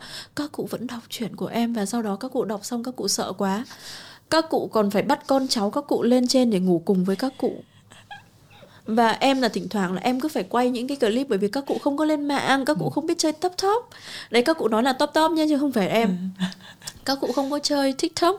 Là em phải quay là em bảo dạ con chào cụ con là trang con là người quen của chị này chị kia. Dạ vâng ạ con có thấy chị như thế thì thôi con cũng chúc cụ là cụ đấy mọi chuyện nó được năm mới rồi. Thỉnh thoảng cứ tuần nào em cũng phải quay như thế vài cái vì các cụ là thích lắm mà ừ. nghe lại con bé lại nói đúng là gọi tên mình xong rồi lại là bảo là người quen của con cháu mình trời ơi đấy một ngày em một tuần em phải quay vài cái như thế. Rồi phải quay cả chúc mừng sinh nhật. Rồi fan của em đặt tên cho con của bạn ấy là tên em luôn. Ừ. trời ơi đấy là một cái vinh dự rất lớn của em. Sau đó là em phải em phải quay là vâng xin chào thảo trang cô xin tự giới thiệu cô tên là thảo trang Em em cảm thấy là thật sự luôn là em cảm thấy là cái thành công lớn nhất của em ấy, đó là em viết ra một câu chuyện tuy nó còn vụng về ở trong cái cuốn đầu tay này nhưng mà nó đã làm cho mọi người cảm thấy yêu thương và mọi người thấy được rằng là mọi người ủng hộ vì khi mà mình lan tỏa cái văn hóa Việt Nam ạ. Dạ và từ đó thì là cái đối tượng yêu thương mình nó rất nhiều, nó người ta trải dài từ các em nhỏ nhỏ nhỏ cho đến các cụ già như em vừa kể. Thì em cảm thấy cái đấy là một cái điều khiến em rất bất ngờ. Nhưng mà em bất ngờ ở cái là mọi người thương như thế, nhưng cũng có một chút nào đó không bất ngờ bởi vì tất cả chúng ta đều yêu Việt Nam mà cái áp lực sang cuốn thứ hai nó có nặng nề không? Và em bắt đầu viết lúc cuốn này đã thành công chưa? Cái áp lực sang cuốn thứ hai thật sự nói luôn nó giống như kiểu em đang bị ngũ hành sơn của ngài phật tổ đè như kiểu tôn ngộ không ấy ạ. Trời ơi nó áp lực một cách khủng khiếp. Và cái cuốn thứ hai ấy là em đã em đã lên ý tưởng cho nó sau khi mà cái cuốn Tết ở làng địa ngục này em còn đang post online kìa. Ừ. và lúc đấy là em chưa biết là có được dựng thành phim thậm chí em còn không dám nghĩ đến chuyện nó xuất bản nhé bởi vì là có những cái tình tiết nó quá là um, đó nó quá là như kiểu người chết rồi như kiểu xác rồi như kiểu hỏa hoạn. Thì cái mà em đang cảm thấy là còn lại cái mà áp lực thì chắc chắn là có. Và áp lực lớn nhất ở đây đó chính là việc khán giả họ đã quá yêu. Và họ dục em hàng ngày trời ơi, khán giả dục dục deadline là một cái trải nghiệm nó rất là kinh khủng. Chị dục deadline em chưa chắc em đã sợ, nhưng khán giả dục thì em sợ thật. Ờ, nghĩa là em nói vui như vậy thôi, nhưng mà thực chất là mọi người đang quá mong chờ và cái đấy là cái áp lực của em. Cái thứ hai nữa là cái câu chuyện chị vừa hỏi là đã viết chưa? Thì em đã viết từ lúc mà em đã xây dựng lên được cái cái cái cái như thế rồi. Xây dựng lên được cái outline của cái phần thứ hai khi mà phim chưa bấm máy. Và khi mà phim chưa phát hành luôn Tết ở làng địa ngục và em ký vào giai đoạn khoảng tầm tháng phần 2 em ký hợp đồng sản xuất phim vào tháng 8 như vậy. Tháng 8 năm 2023 thì là lúc đấy là phim còn chưa ra mắt và các anh các anh sản xuất, các anh nhà đầu tư các anh còn không biết được rằng là mọi là cái tết ở làng địa ngục nó có thể được người mọi người yêu thương như thế thì em đã ký từ trước lúc đó rồi. Dạ. Và em đã ký rồi và em nghĩ rằng là như thế này này là khán giả họ xứng đáng có được một cái câu chuyện trọn vẹn. Và phần 1 chưa trọn vẹn thì phần 2 em sẽ phải có được phần 2 phần 3 em sẽ phải có một cái câu chuyện trọn vẹn nhất. Để cuối cùng thì chúng ta sẽ phải biết được hành trình đi cuối con đường nó như thế nào. Thì em nghĩ rằng là cái điều đấy là điều bắt buộc phải làm. Phần 3 rồi đấy à dạ phần 3 phần 3 em cũng đã chọn xong bối cảnh rồi ạ nhưng mà phần 3 thì em đang cảm thấy cái bối cảnh đấy nó hơi bị oh, nó hơi bị hiện đại so với em nên là em đang phải có thời gian em sẽ phải đi em sẽ phải bay đến tận nơi. Bởi vì là cái Tết ở làng địa ngục cái phần 1 này thật sự là em viết là em chưa đi lên trên tây bắc đông bắc bao giờ chưa một lần nào trong đời em chị. Nhưng mà cái cái vùng núi phía bắc việt nam là một cái gì đó nó có sức hấp dẫn khủng khiếp với người việt nam đúng không chị? Không chỉ riêng với chị em mình đâu mà với tất cả bạn bè ngoài kia. Thì họ là có một cái sức hút kinh khủng. Nhưng sang đến phần 2 thì em muốn là ờ ờ, rồi chết rồi cái này là sẽ spoil mất spoil bối cảnh. Nhưng mà sang đến phần 2 thì em sẽ làm một cái bối cảnh nó khác. Nó ở một cái vùng nó thấp hơn một chút nhưng nó cũng sẽ rất là đẹp. Và em sẽ chuẩn bị là phải đến đấy để em khảo sát tiếp tiếp ấy ạ. Và em phải cảm giác như kiểu là mình phải đi vào trong đó mình phải nhìn thấy từng cái hàng rêu mình nhìn thấy từng những cái cái bầu không khí ở trong đó mà cái bầu không khí ở nơi này nó sẽ rất khác với bầu không khí ở nơi khác. Cái này chắc chắn là chúng ta đều cảm nhận được. Ừ. thì chắc chắn là có phần ba ạ. Ừ.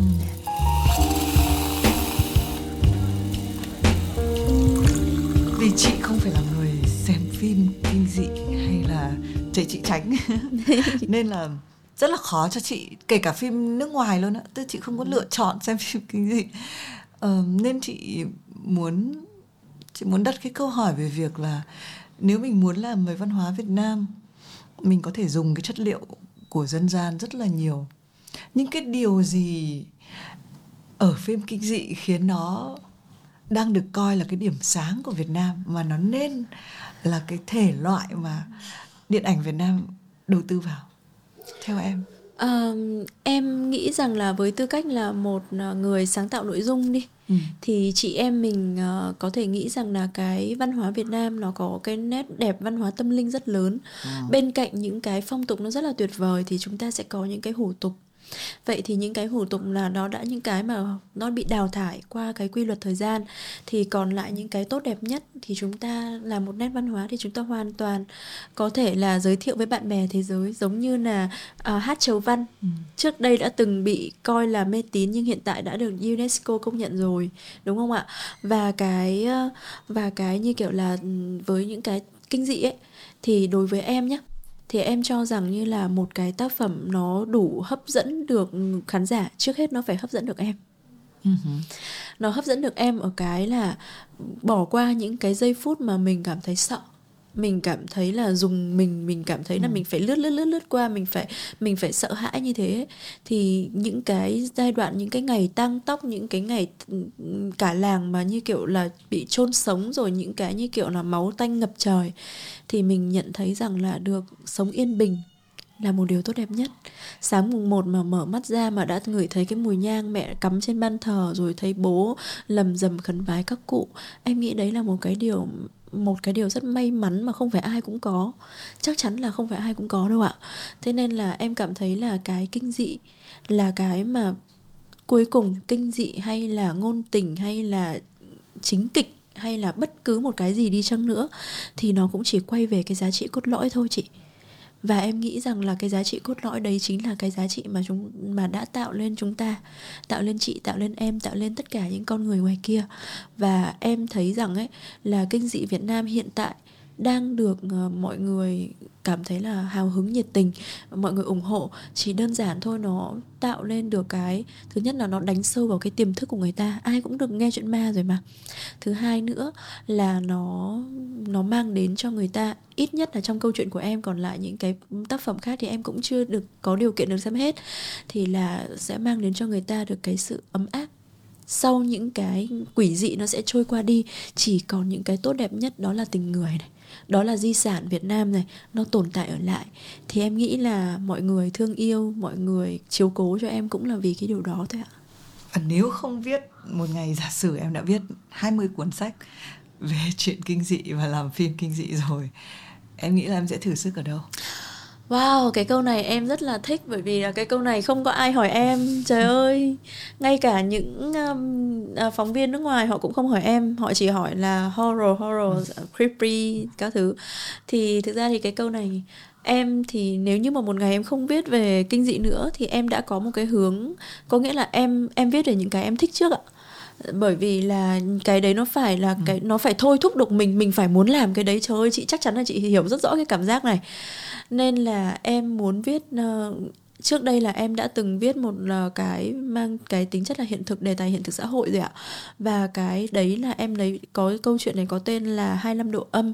Và nó lấy bối cảnh à, nó lấy cảm hứng không phải là lấy cảm hứng mà lấy từ cái tình cảm của những cái người mình còn đang sống ở lại mà dành cho những cái đồng bào của chúng ta đã tử nạn trên cái con trên cái container chết chóc cách đây rất lâu rồi.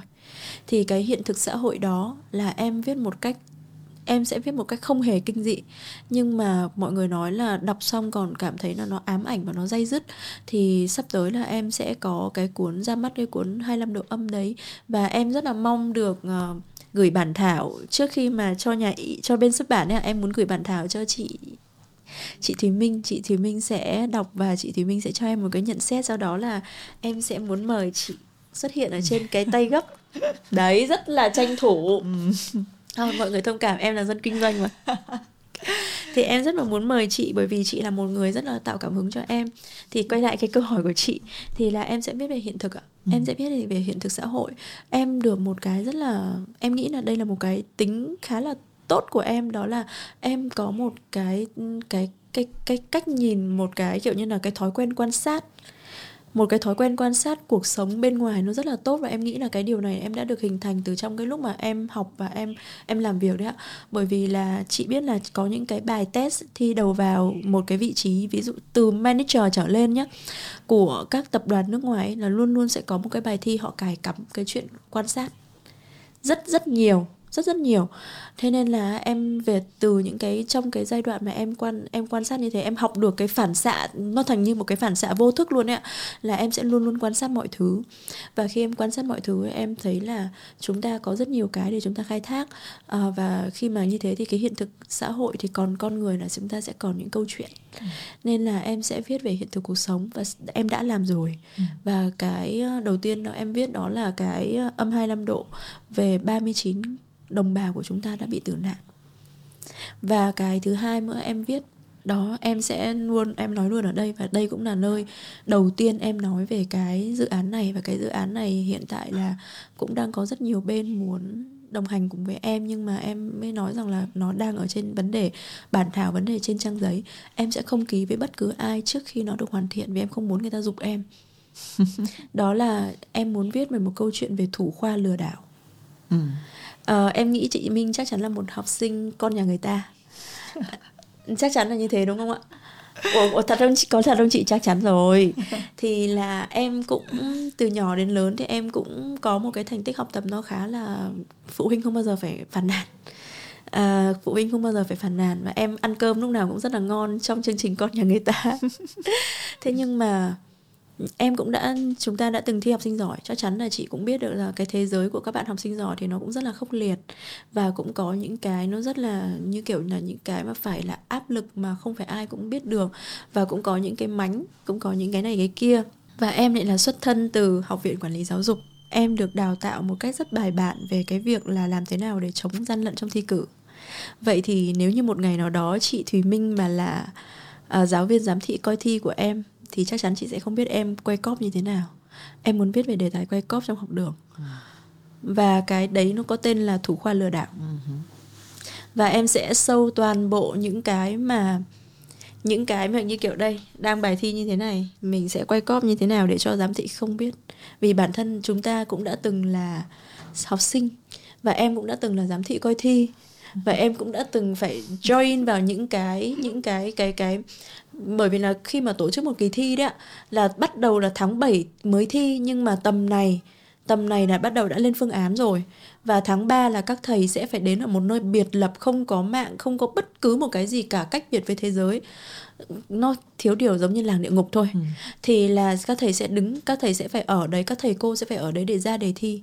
Và từng một cái cộng uh, một cái cộng chỉ một cái sợi một cái mẩu giấy cũng không được phép ra ngoài thì cái đấy là cái giai đoạn qua ra đề thi nó khủng khiếp như thế vậy thì trong lúc mà chúng ta thi cử chúng ta sẽ có những cái những cái nào để chúng ta có thể lách được và có lách được không mang đủ tài liệu thì có liệu có đủ tài để lách qua được không thì cái này là cái mà câu chuyện em muốn kể ừ. thì đấy chính là cái quay cóp trong ừ. thi cử ừ. thế có một lúc em sẽ bỏ luôn cái giai đoạn viết sách không? Em nghĩ là không ạ à, vì tại sao vậy phải bỏ hả chị? Thì nhảy cóc thẳng lên không, làm phim. không không không. Bên kịch phim mà biên kịch phim không vui đâu chị ơi. Chị biết mà biên kịch phim ở Việt Nam các bạn thương, các bạn lắm. Vì là biên rõ ràng là em cùng làm đồng biên kịch, em vừa là tác giả vừa là đồng biên kịch, tại sao mọi người chỉ có nói một mình em? Mà còn một bạn biên kịch nữa của em đâu? Tại sao mọi người không nói như thế? Và khi mà em vào ấy, là chị ơi, mình ở mình ở ngoài này. Em biết là chắc chắn là các anh ở ngoài, ở đây cũng sẽ đồng ý với em thôi. Đó là mình được cái sự giáo dục, đó là đi đâu cũng phải chào và cũng phải trân trọng tất cả công sức lao động của mọi người bố mẹ mình dạy mình như thế mà chị. Thế nhưng mà tại sao mà, ủa, tại sao em xin sorry mọi người? Đó là em nhìn thấy có rất nhiều ekip nhá, đi vào mà họ cho rằng là diễn viên, nhà sản xuất, đạo diễn là ở một tầng lớp khác và những cái người làm việc bình thường là ở một tầng lớp khác. Không không hề nha em không đồng ý cái chuyện đó. Và cái việc mà em lên trên uh, chương trình chỗ à, em lên trên chỗ ekip set quay là em cũng muốn xem xem là có thật như thế không. Và em thấy rằng là lên trên đấy thì em thấy là đạo diễn cùng ngồi ăn với lại extra các các thứ vào không có cái sự khoảng cách. Và diễn viên cũng phải như vậy nên là em cảm thấy em rất là thích nên đó là lý do mà em không có muốn thay đổi ekip hay các thứ như thế nào cả. Và với em ấy thì ai ai đi vào trong cái, join vào trong cái quá trình sản xuất một bộ phim cũng đều phải xứng đáng được tri ân, mặc dù vai trò của họ nhỏ hay to, em không quan trọng. Nhưng mà họ đã bỏ thời gian và bỏ cái sức lực của họ ra là phải trân trọng như thế. Thì em cảm thấy là, em cảm thấy là viết biên kịch không có vui. Bằng cái việc là viết sách, và viết sách thì em sẽ không bao giờ mở nhóm thu phí hay là cần donate hay cần những cái gì cả. Bởi vì các bạn chỉ cần ủng hộ cho cuốn sách. Các bạn thương yêu văn hóa Việt Nam các bạn lan tỏa cái thông điệp của mình đó chính là cái phần thưởng lớn nhất dành cho em. Mà sau này thì em mới biết được rằng là các anh chị ở bên em marketing nhá các anh chị mới nói với em là mình đang làm một cái như kiểu là cái cái gì nhỉ? Cái marketing seeding organic ấy. Ừ. đấy thì em mới biết được cái khái niệm này cách đây khoảng 2 năm em chưa chưa đó em không biết đâu chị Minh ơi em không biết gì hết. Ờ, em chỉ nói đơn giản là mình thấy việc tử tế và mình thấy cái gì đúng thì mình làm thôi. Còn lại sau này em mới biết được rằng là ồ oh, hóa ra là mình trao cho người ta một cái giá trị và khán giả họ rất là fair play họ rất công bằng. Họ cho mình toàn bộ những cái mà họ họ có tức là cái sự ủng hộ và cái mà em không, em em có em có nói với anh Tấn ấy, là anh Tấn ơi, em biết là anh không bao giờ anh phe cánh và anh cũng sợ là em một ngày nào đó em sẽ có phe cánh trong showbiz, đúng không ạ? Thì em khẳng định với anh là em sẽ, em coi là cái showbiz là một cái thế giới nó quá hào quang, em không có, em không có phù hợp với cái thế giới nó quá hào nhoáng như thế. Nên là em sẽ không có thích, em không join vào đâu. Nhưng mà em cũng nói thật với anh là em sẽ không phe cánh với bất cứ ai, em chỉ phe cánh với công chúng thôi ạ thì em nghĩ là thế anh Tuấn anh cứ cười thôi nhưng mà em nghĩ là cái điều đấy là cái điều đúng đắn mình nên làm.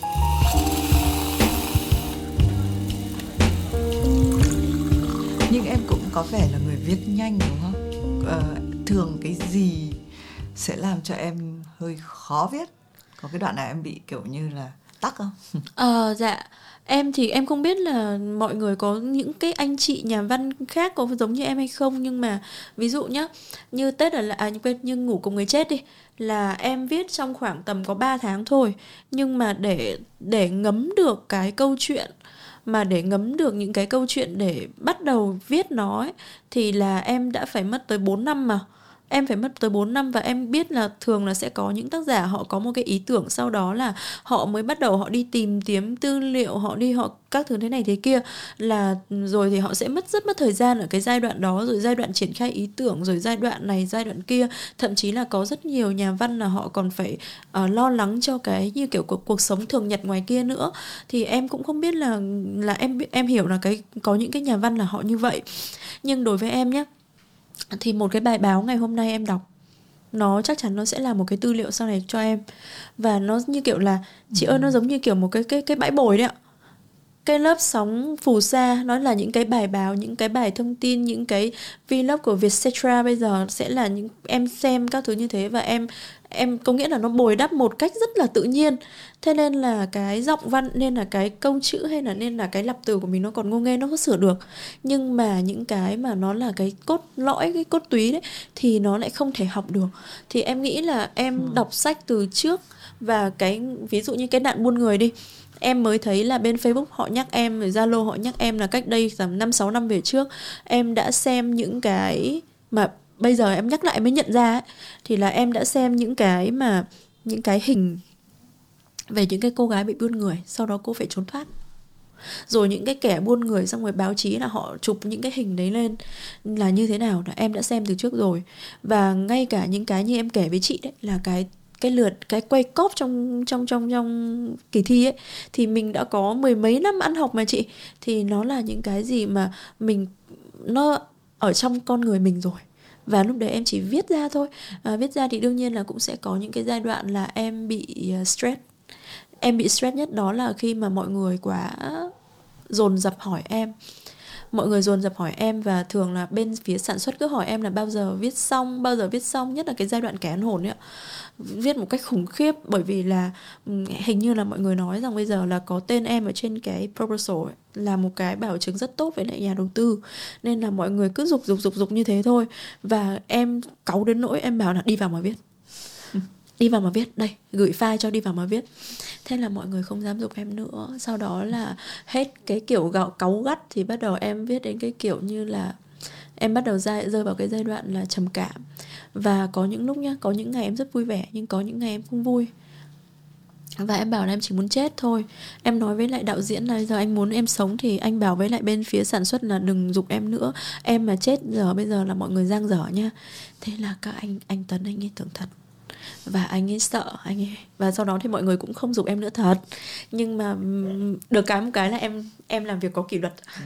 dạ trong lúc em nói về nạn buôn người thì thực ra chị uh, làm trong cái tổ chức chống buôn người uh, wow. 15 năm và chị là người interview các cái cô gái đó đấy nhiều khi những cái interview đấy của nó cũng phải rất là kín tại vì họ họ, họ không họ, muốn thực ra thì mình nhiều khi mình không thể đo đạc hết cái cái những cái tổn hại về mặt tinh thần mà dạ, họ đúng phải. rồi về thể xác là mình đã biết rồi nha mình sẽ nhìn thấy những cái vết sẹo mình sẽ nhìn những cái thương tật nhưng mà cái về sức khỏe tinh thần của họ ấy, họ thậm chí không quay lại hòa nhập được với ờ, cái cuộc sống bình thường đấy nên thực ra là chị rất là thấu hiểu khi mà em chọn những cái những cái chủ đề như vậy ừ. cũng ờ, mình cũng trò chuyện lâu lâu thì chị cũng quay về đúng tại vì em từ ngay lúc đầu mình đã biết là em đã từng làm một nghề khác và lúc đầu thì mình tưởng là mình cái hành trình viết lách này nó là một cái việc gặp lại một cái người bạn cũ yeah. Dạ. mà mình đã hơi rơi rớt đâu đó còn bây giờ nó như thế nào em có phải quan tâm nhiều đến cái việc kinh doanh của em không? Hay là nó là ồ oh, đây cuối cùng tôi là cái người này rồi? Dạ em nghĩ là em là một người khá là may mắn khi mà em có thể dung hòa được cả công việc kinh doanh lẫn công việc cái công việc đam mê của mình thì uh, hiện tại bây giờ ấy thì em có em vẫn cái công việc kinh doanh nó diễn ra rất phát triển và cũng rất là trộm vía nó được mọi người rất là ủng hộ. Về mà em cũng không có đứng ra để như kiểu là um, dùng cái hình ảnh của mình ra để thúc đẩy cho việc kinh doanh đâu bởi vì em kinh doanh ngành nghề khác. Uh, tuy nhiên thì cái mà một cái một cái kim chỉ nam ấy tức là mình có thể là mình chưa trên bản đồ mình chưa là gì so với lại đi những cái hội thảo nước ngoài Việt Nam của mình không nhỏ nhưng cũng không lớn. Cũng chưa phải là nổi bật hẳn lên như thế. Cái này chúng ta nói chuyện thật sự với nhau. Vâng, chúng ta có những cái nhân tố mà khiến cho thế giới vẫn phải ngưỡng mộ. Nhưng mà chúng ta nhìn về mặt bằng chung chúng ta phải cố gắng rất nhiều. Cái điều này là một cái điều mà em nghĩ là tất cả như chị và cũng như là các anh chị cô chú khách mời trước cũng đều đồng ý. Thì đó là chúng ta phải cố gắng cố gắng gấp 5 gấp 10 lần người khác bởi vì chúng ta đã có một cái giai đoạn chiến tranh nó quá vất vả. Và cho đến giờ thì chúng ta vẫn đang bị ảnh hưởng mà. Thế nên là đối với lại những cái người mà trẻ như em như chị thì lại càng phải cố gắng hơn nữa ở trong cái bối cảnh hiện tại nó như thế này. Thế còn lại là em thì em không có bị phải so à, phải kiểu như là phải uh, lựa chọn giữa cái việc cái công việc viết lách này và với lại cái công việc kinh doanh mà em đang theo đuổi bởi vì là thật sự luôn nó là cái công việc viết lách ấy thì em không hiểu là tại sao mọi người nghĩ rằng công việc viết lách nó không kiếm được nhiều tiền thực ra công việc viết lách nó là một cái công việc nếu như bạn bạn dồn hết sức tâm sức vào đó bạn vẫn có thể sống ổn sống ổn thôi ừ. chưa nói đến cái chuyện là như những cái cô như là Ray K. Rowling thì ừ. nó quá là đặc biệt rồi nhưng mà chúng ta hoàn toàn có thể vẫn có thể sống ổn được mà nhưng em thì em không bao giờ coi cái việc mà uh, lấy những cái phần lợi nhuận của em từ cái việc viết sách để em cho bản thân mình. Mà em thấy rằng là cái cái cơ cái việc viết lách đấy là em giống như kiểu như là em muốn báo đáp cái cuộc đời đã văn hóa Việt Nam đã cho em có thể mình có thể tự hào mình có thể uh, ngẩng cao đầu khi mình bước vào một phòng hội thảo của nước ngoài. Mình vẫn có thể là mình vẫn sử dụng ngôn ngữ tiếng anh chẳng hạn. Mình đi mình vẫn có thể giành được điểm cao hơn người bản xứ ở trong một cái buổi thuyết trình nào đó ở trong một cái môn học như science hoặc là môn nào đó đúng không ạ? Thì là cái đấy là cái văn hóa việt nam cái tinh thần của người việt nam đã cho em những cái như thế. Và đây là cái lúc mà em quay lại em báo đáp cái người thầy dạy dỗ lớn nhất của cuộc đời mình thôi. Thì cái đấy là cái mà em sẽ không bao giờ em em em lấy lợi nhuận. À, chị cũng nhìn nghe thì chị thấy là em rất đầu tư cho cái việc viết lách của mình. Và có những cái cái cảnh nhá là em không biết được rằng là cái người dân người ngư dân người ta kéo lưới mà người ta đi người ta kéo lưới giật lùi nó đi như thế người ta đi ừ. như thế nào. Và em phải bay đến tận nơi ở Đà Nẵng để em xem. Và phải đến đúng lúc 4 giờ sáng thì mới có thể xem được cái cảnh đó. Và mới có thể nhìn và có thể quan sát và có thể là à à ra là như vậy. Và thật là may mắn đó là khi mà ở trên cái chuyến bay của Vietnam Airlines. Rất ít ừ. người đọc những cái bài cái cái tạp chí ở Vietnam Airlines trong khi đó cái tạp chí của Vietnam Airlines là cái tạp chí mà nó đỉnh một cách khủng khiếp luôn. Ôi thật sự luôn là em sẵn sàng PR không công luôn ạ. Bởi vì thật sự luôn là em và khi mà cái ngày hôm đấy em em muốn em chỉ có một khát khao một duy nhất ước muốn duy nhất lúc đấy trong lòng em là phải tìm hiểu về được cái cái cái nghề đi biển giật lùi. Bây giờ search trên mạng rất có rất nhiều ấy thì là người nông dân à người ngư dân người ta sẽ phải làm như thế nào? Em sẵn sàng là em kết hợp à, may mắn cho em lúc đấy là em có cuộc công tác ở trong đà nẵng và em đi vào hẳn trong cái nơi đó để em đi em ờ, em xem cái như thế thì trên cái chuyến bay em lại thấy đúng là bên Vietnam Airlines họ có viết một cái bài như thế song ngữ luôn và họ bố em em mừng quá đã có tư liệu đây rồi lại còn được chứng kiến như thế. Thì cái điều đấy là chứng tỏ là mình đã phải mất rất mất thời gian công sức và tiền bạc để mình đi mình có thể là mình kiếm được những cái tư liệu để mình giới thiệu với những cái bạn bè quốc tế và đặc biệt là cái thế hệ nó còn đang rất là nhỏ. Ba tuổi đã xem phim của em rồi kể vanh vách cho bố mẹ nghe. Trời ơi em nghe em sang chấn tâm lý luôn. Bởi vì là phim của mình là giới hạn độ tuổi. Là ba tuổi mà phụ huynh đã cho trời ơi em em em không có khuyến khích cái này nha.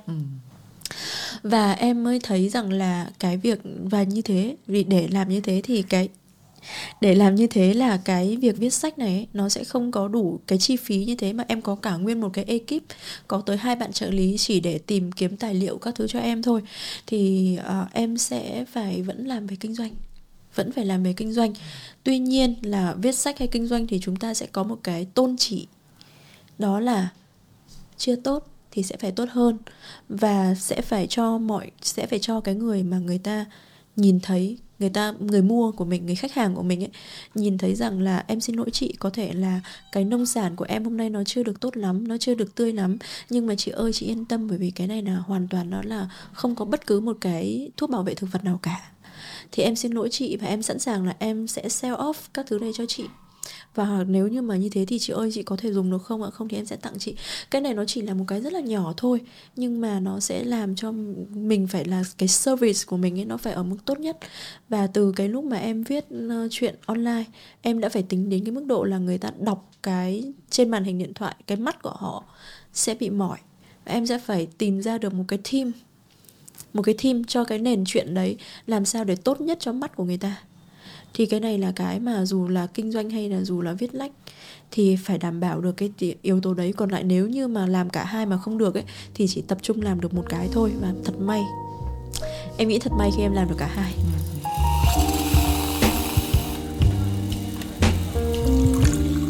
Thế à, gia đình, bố mẹ, những người thân quen, thấy trong vài năm gần đây tự dưng có một cái cô Thảo Trang có một cái title nó khác đi một chút họ phản ứng thế nào? Đầu tiên là mẹ em trời ơi nhắc đến phụ huynh.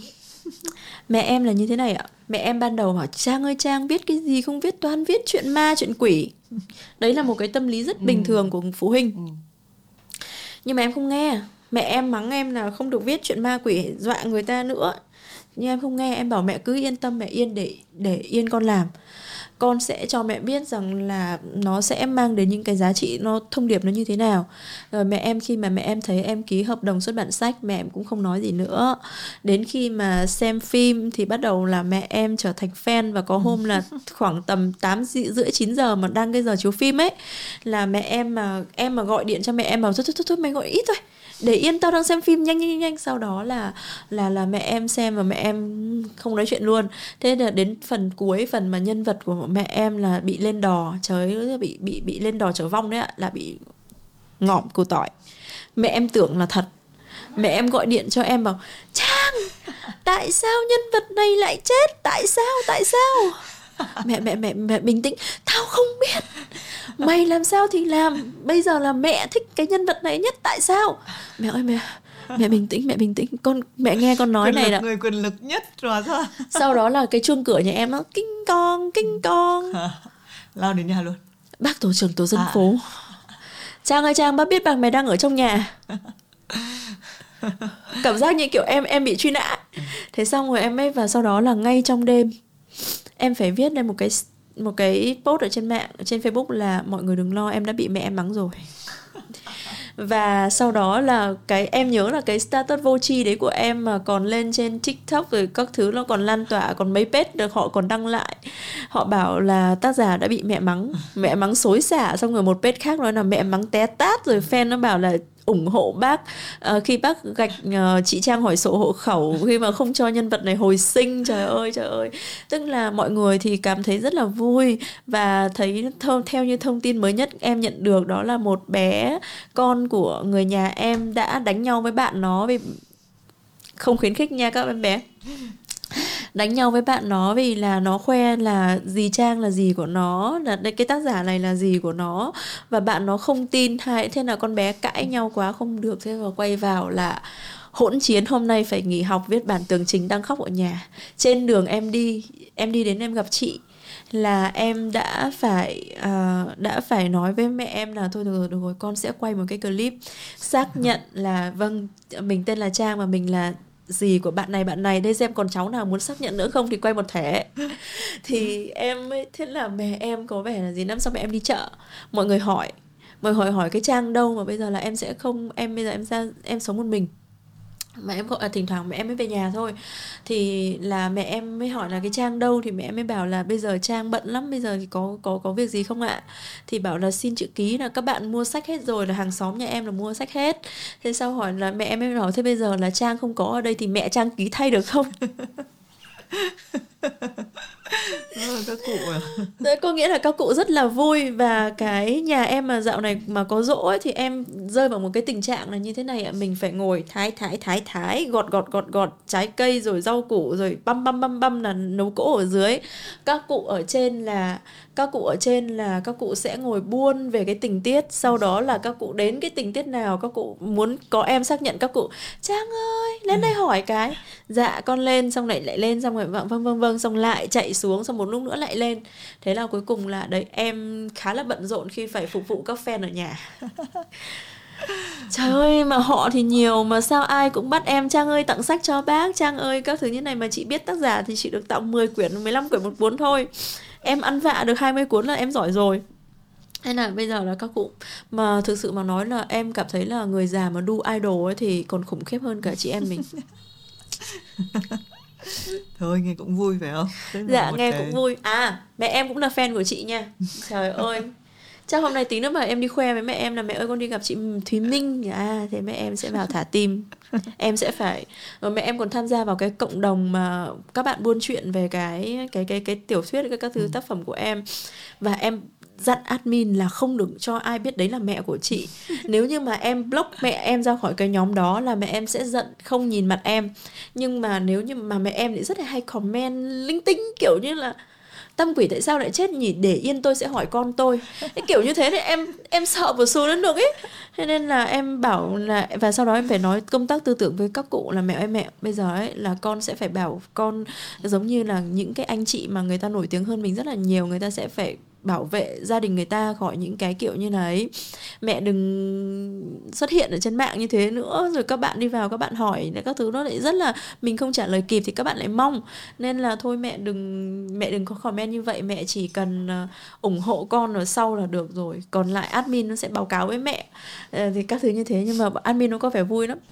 Chuyện nhà dễ thương nghe mà mẹ hơi giống mẹ của ca sĩ Bích Phương à, nhà nào cũng có một bà mẹ dễ thương uh, sâu xa là ủng hộ con cái của mình thôi.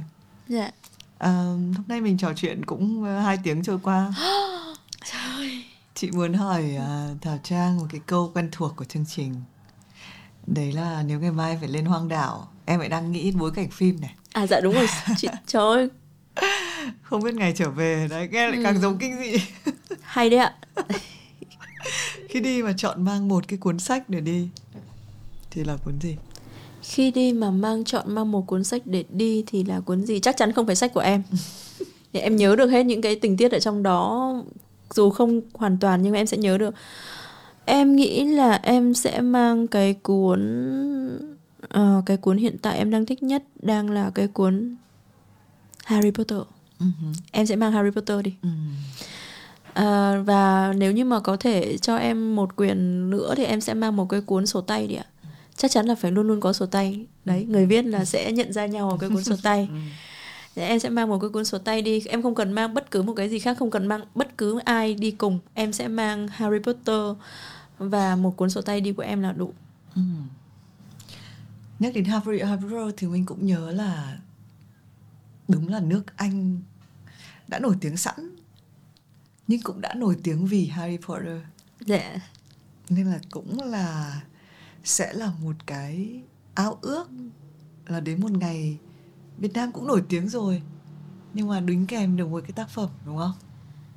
Thực ra thì chúng ta đã có những tác phẩm đấy rồi mà chị ừ. Ví dụ như là chuyện Kiều Ví dụ như là Nhật ký trong tù của Chủ tịch Hồ Chí Minh Đã rất nổi tiếng ở trên cái văn đàn quốc tế Mà bác lại là một người rất là tuyệt vời Là bác không hề có chủ ích là làm văn làm thơ Em nghĩ là Việt Nam mình đã có rất nhiều những cái mà đều nổi tiếng Nhưng mà ở thế hệ trẻ Pop hơn ừ. à, Dạ thế hệ thế hệ trẻ hơn như chị em mình thì thôi mình, em không dám có một cái ao ước nó lớn lao như vậy. Nhưng mà mình chỉ cũng biết là cúi đầu mà cố gắng. Cố gắng một ngày nào đó là mình sẽ góp phần một tí nào đó thôi. Chứ còn lại là mình không có dám tuyên bố hay mình không có dám nói ra cái cái cái mong muốn của mình. Nhưng mà hiện tại thì em thấy là cái văn hóa việt ở trên tiktok bây giờ các bạn ấy vẽ những cái mặt, gương mặt của bạn hình nhân đây là bạn hình nhân này, các bạn ấy vẽ này sau đó là các bạn ấy mặc cổ phục này và các bạn ấy, và trên tiktok có những cái cái kênh họ follow em và họ theo dõi những cái kiểu như là những cái tập tục của những cái người đồng bào các bác ờ, các bạn đã làm về những cái đấy để lan tỏa, để hiểu biết thêm thì cái đấy là em nghĩ là ở một cái thành công mà đối với em đấy là cái thành công giá trị nhất cho đến tinh tế này hiện tại ạ. Yeah. Chúc cho con đường uh của Thảo Trang sắp tới các cái uh, đầu mục tác phẩm mà mình nhắc đến ngày hôm nay sẽ lần lượt uh, ra mắt công chúng. Dạ. Uh, cảm ơn em vì đã nặng lòng đến thế với văn hóa Việt Nam. Uh, chọn một cái đề tài vừa hấp dẫn vừa gai góc.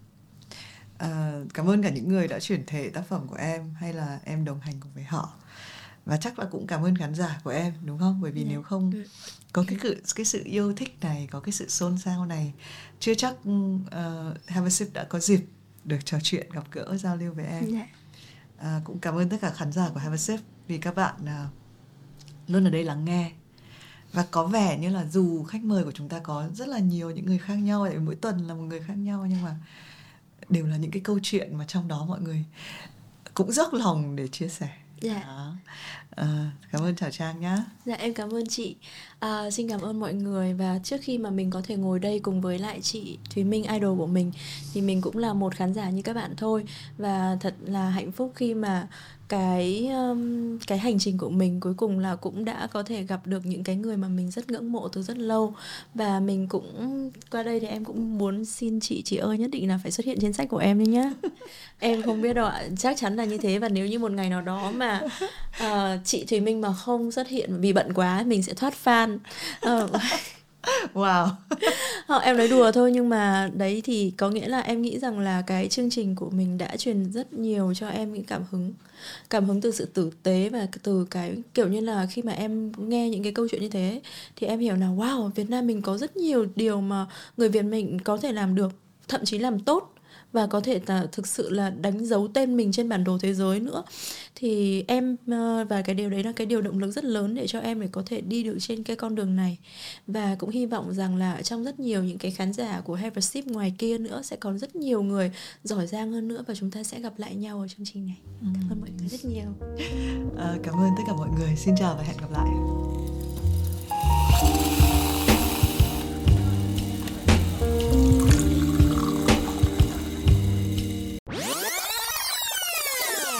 cả chung cư không ai chơi với em. Chị biết tại sao không ạ? Tại vì là khi mà cái tết địa ngục cái tết ở là địa ngục này nó ra phim thì bắt đầu là các bác ấy à, các bác ở tổ dân phố các bác ấy bảo đấy nha đấy nha cái con bé ở tầng à, tầng 9 tầng 10 đấy nha cái con bé trắng trắng mà nó hay nó hay đi nó hay đeo kính đen đấy nha con bé đấy là cái con bé chuyên viết chuyện kinh dị chặt xác chặt người nhá à, ok con bình thường mà bà.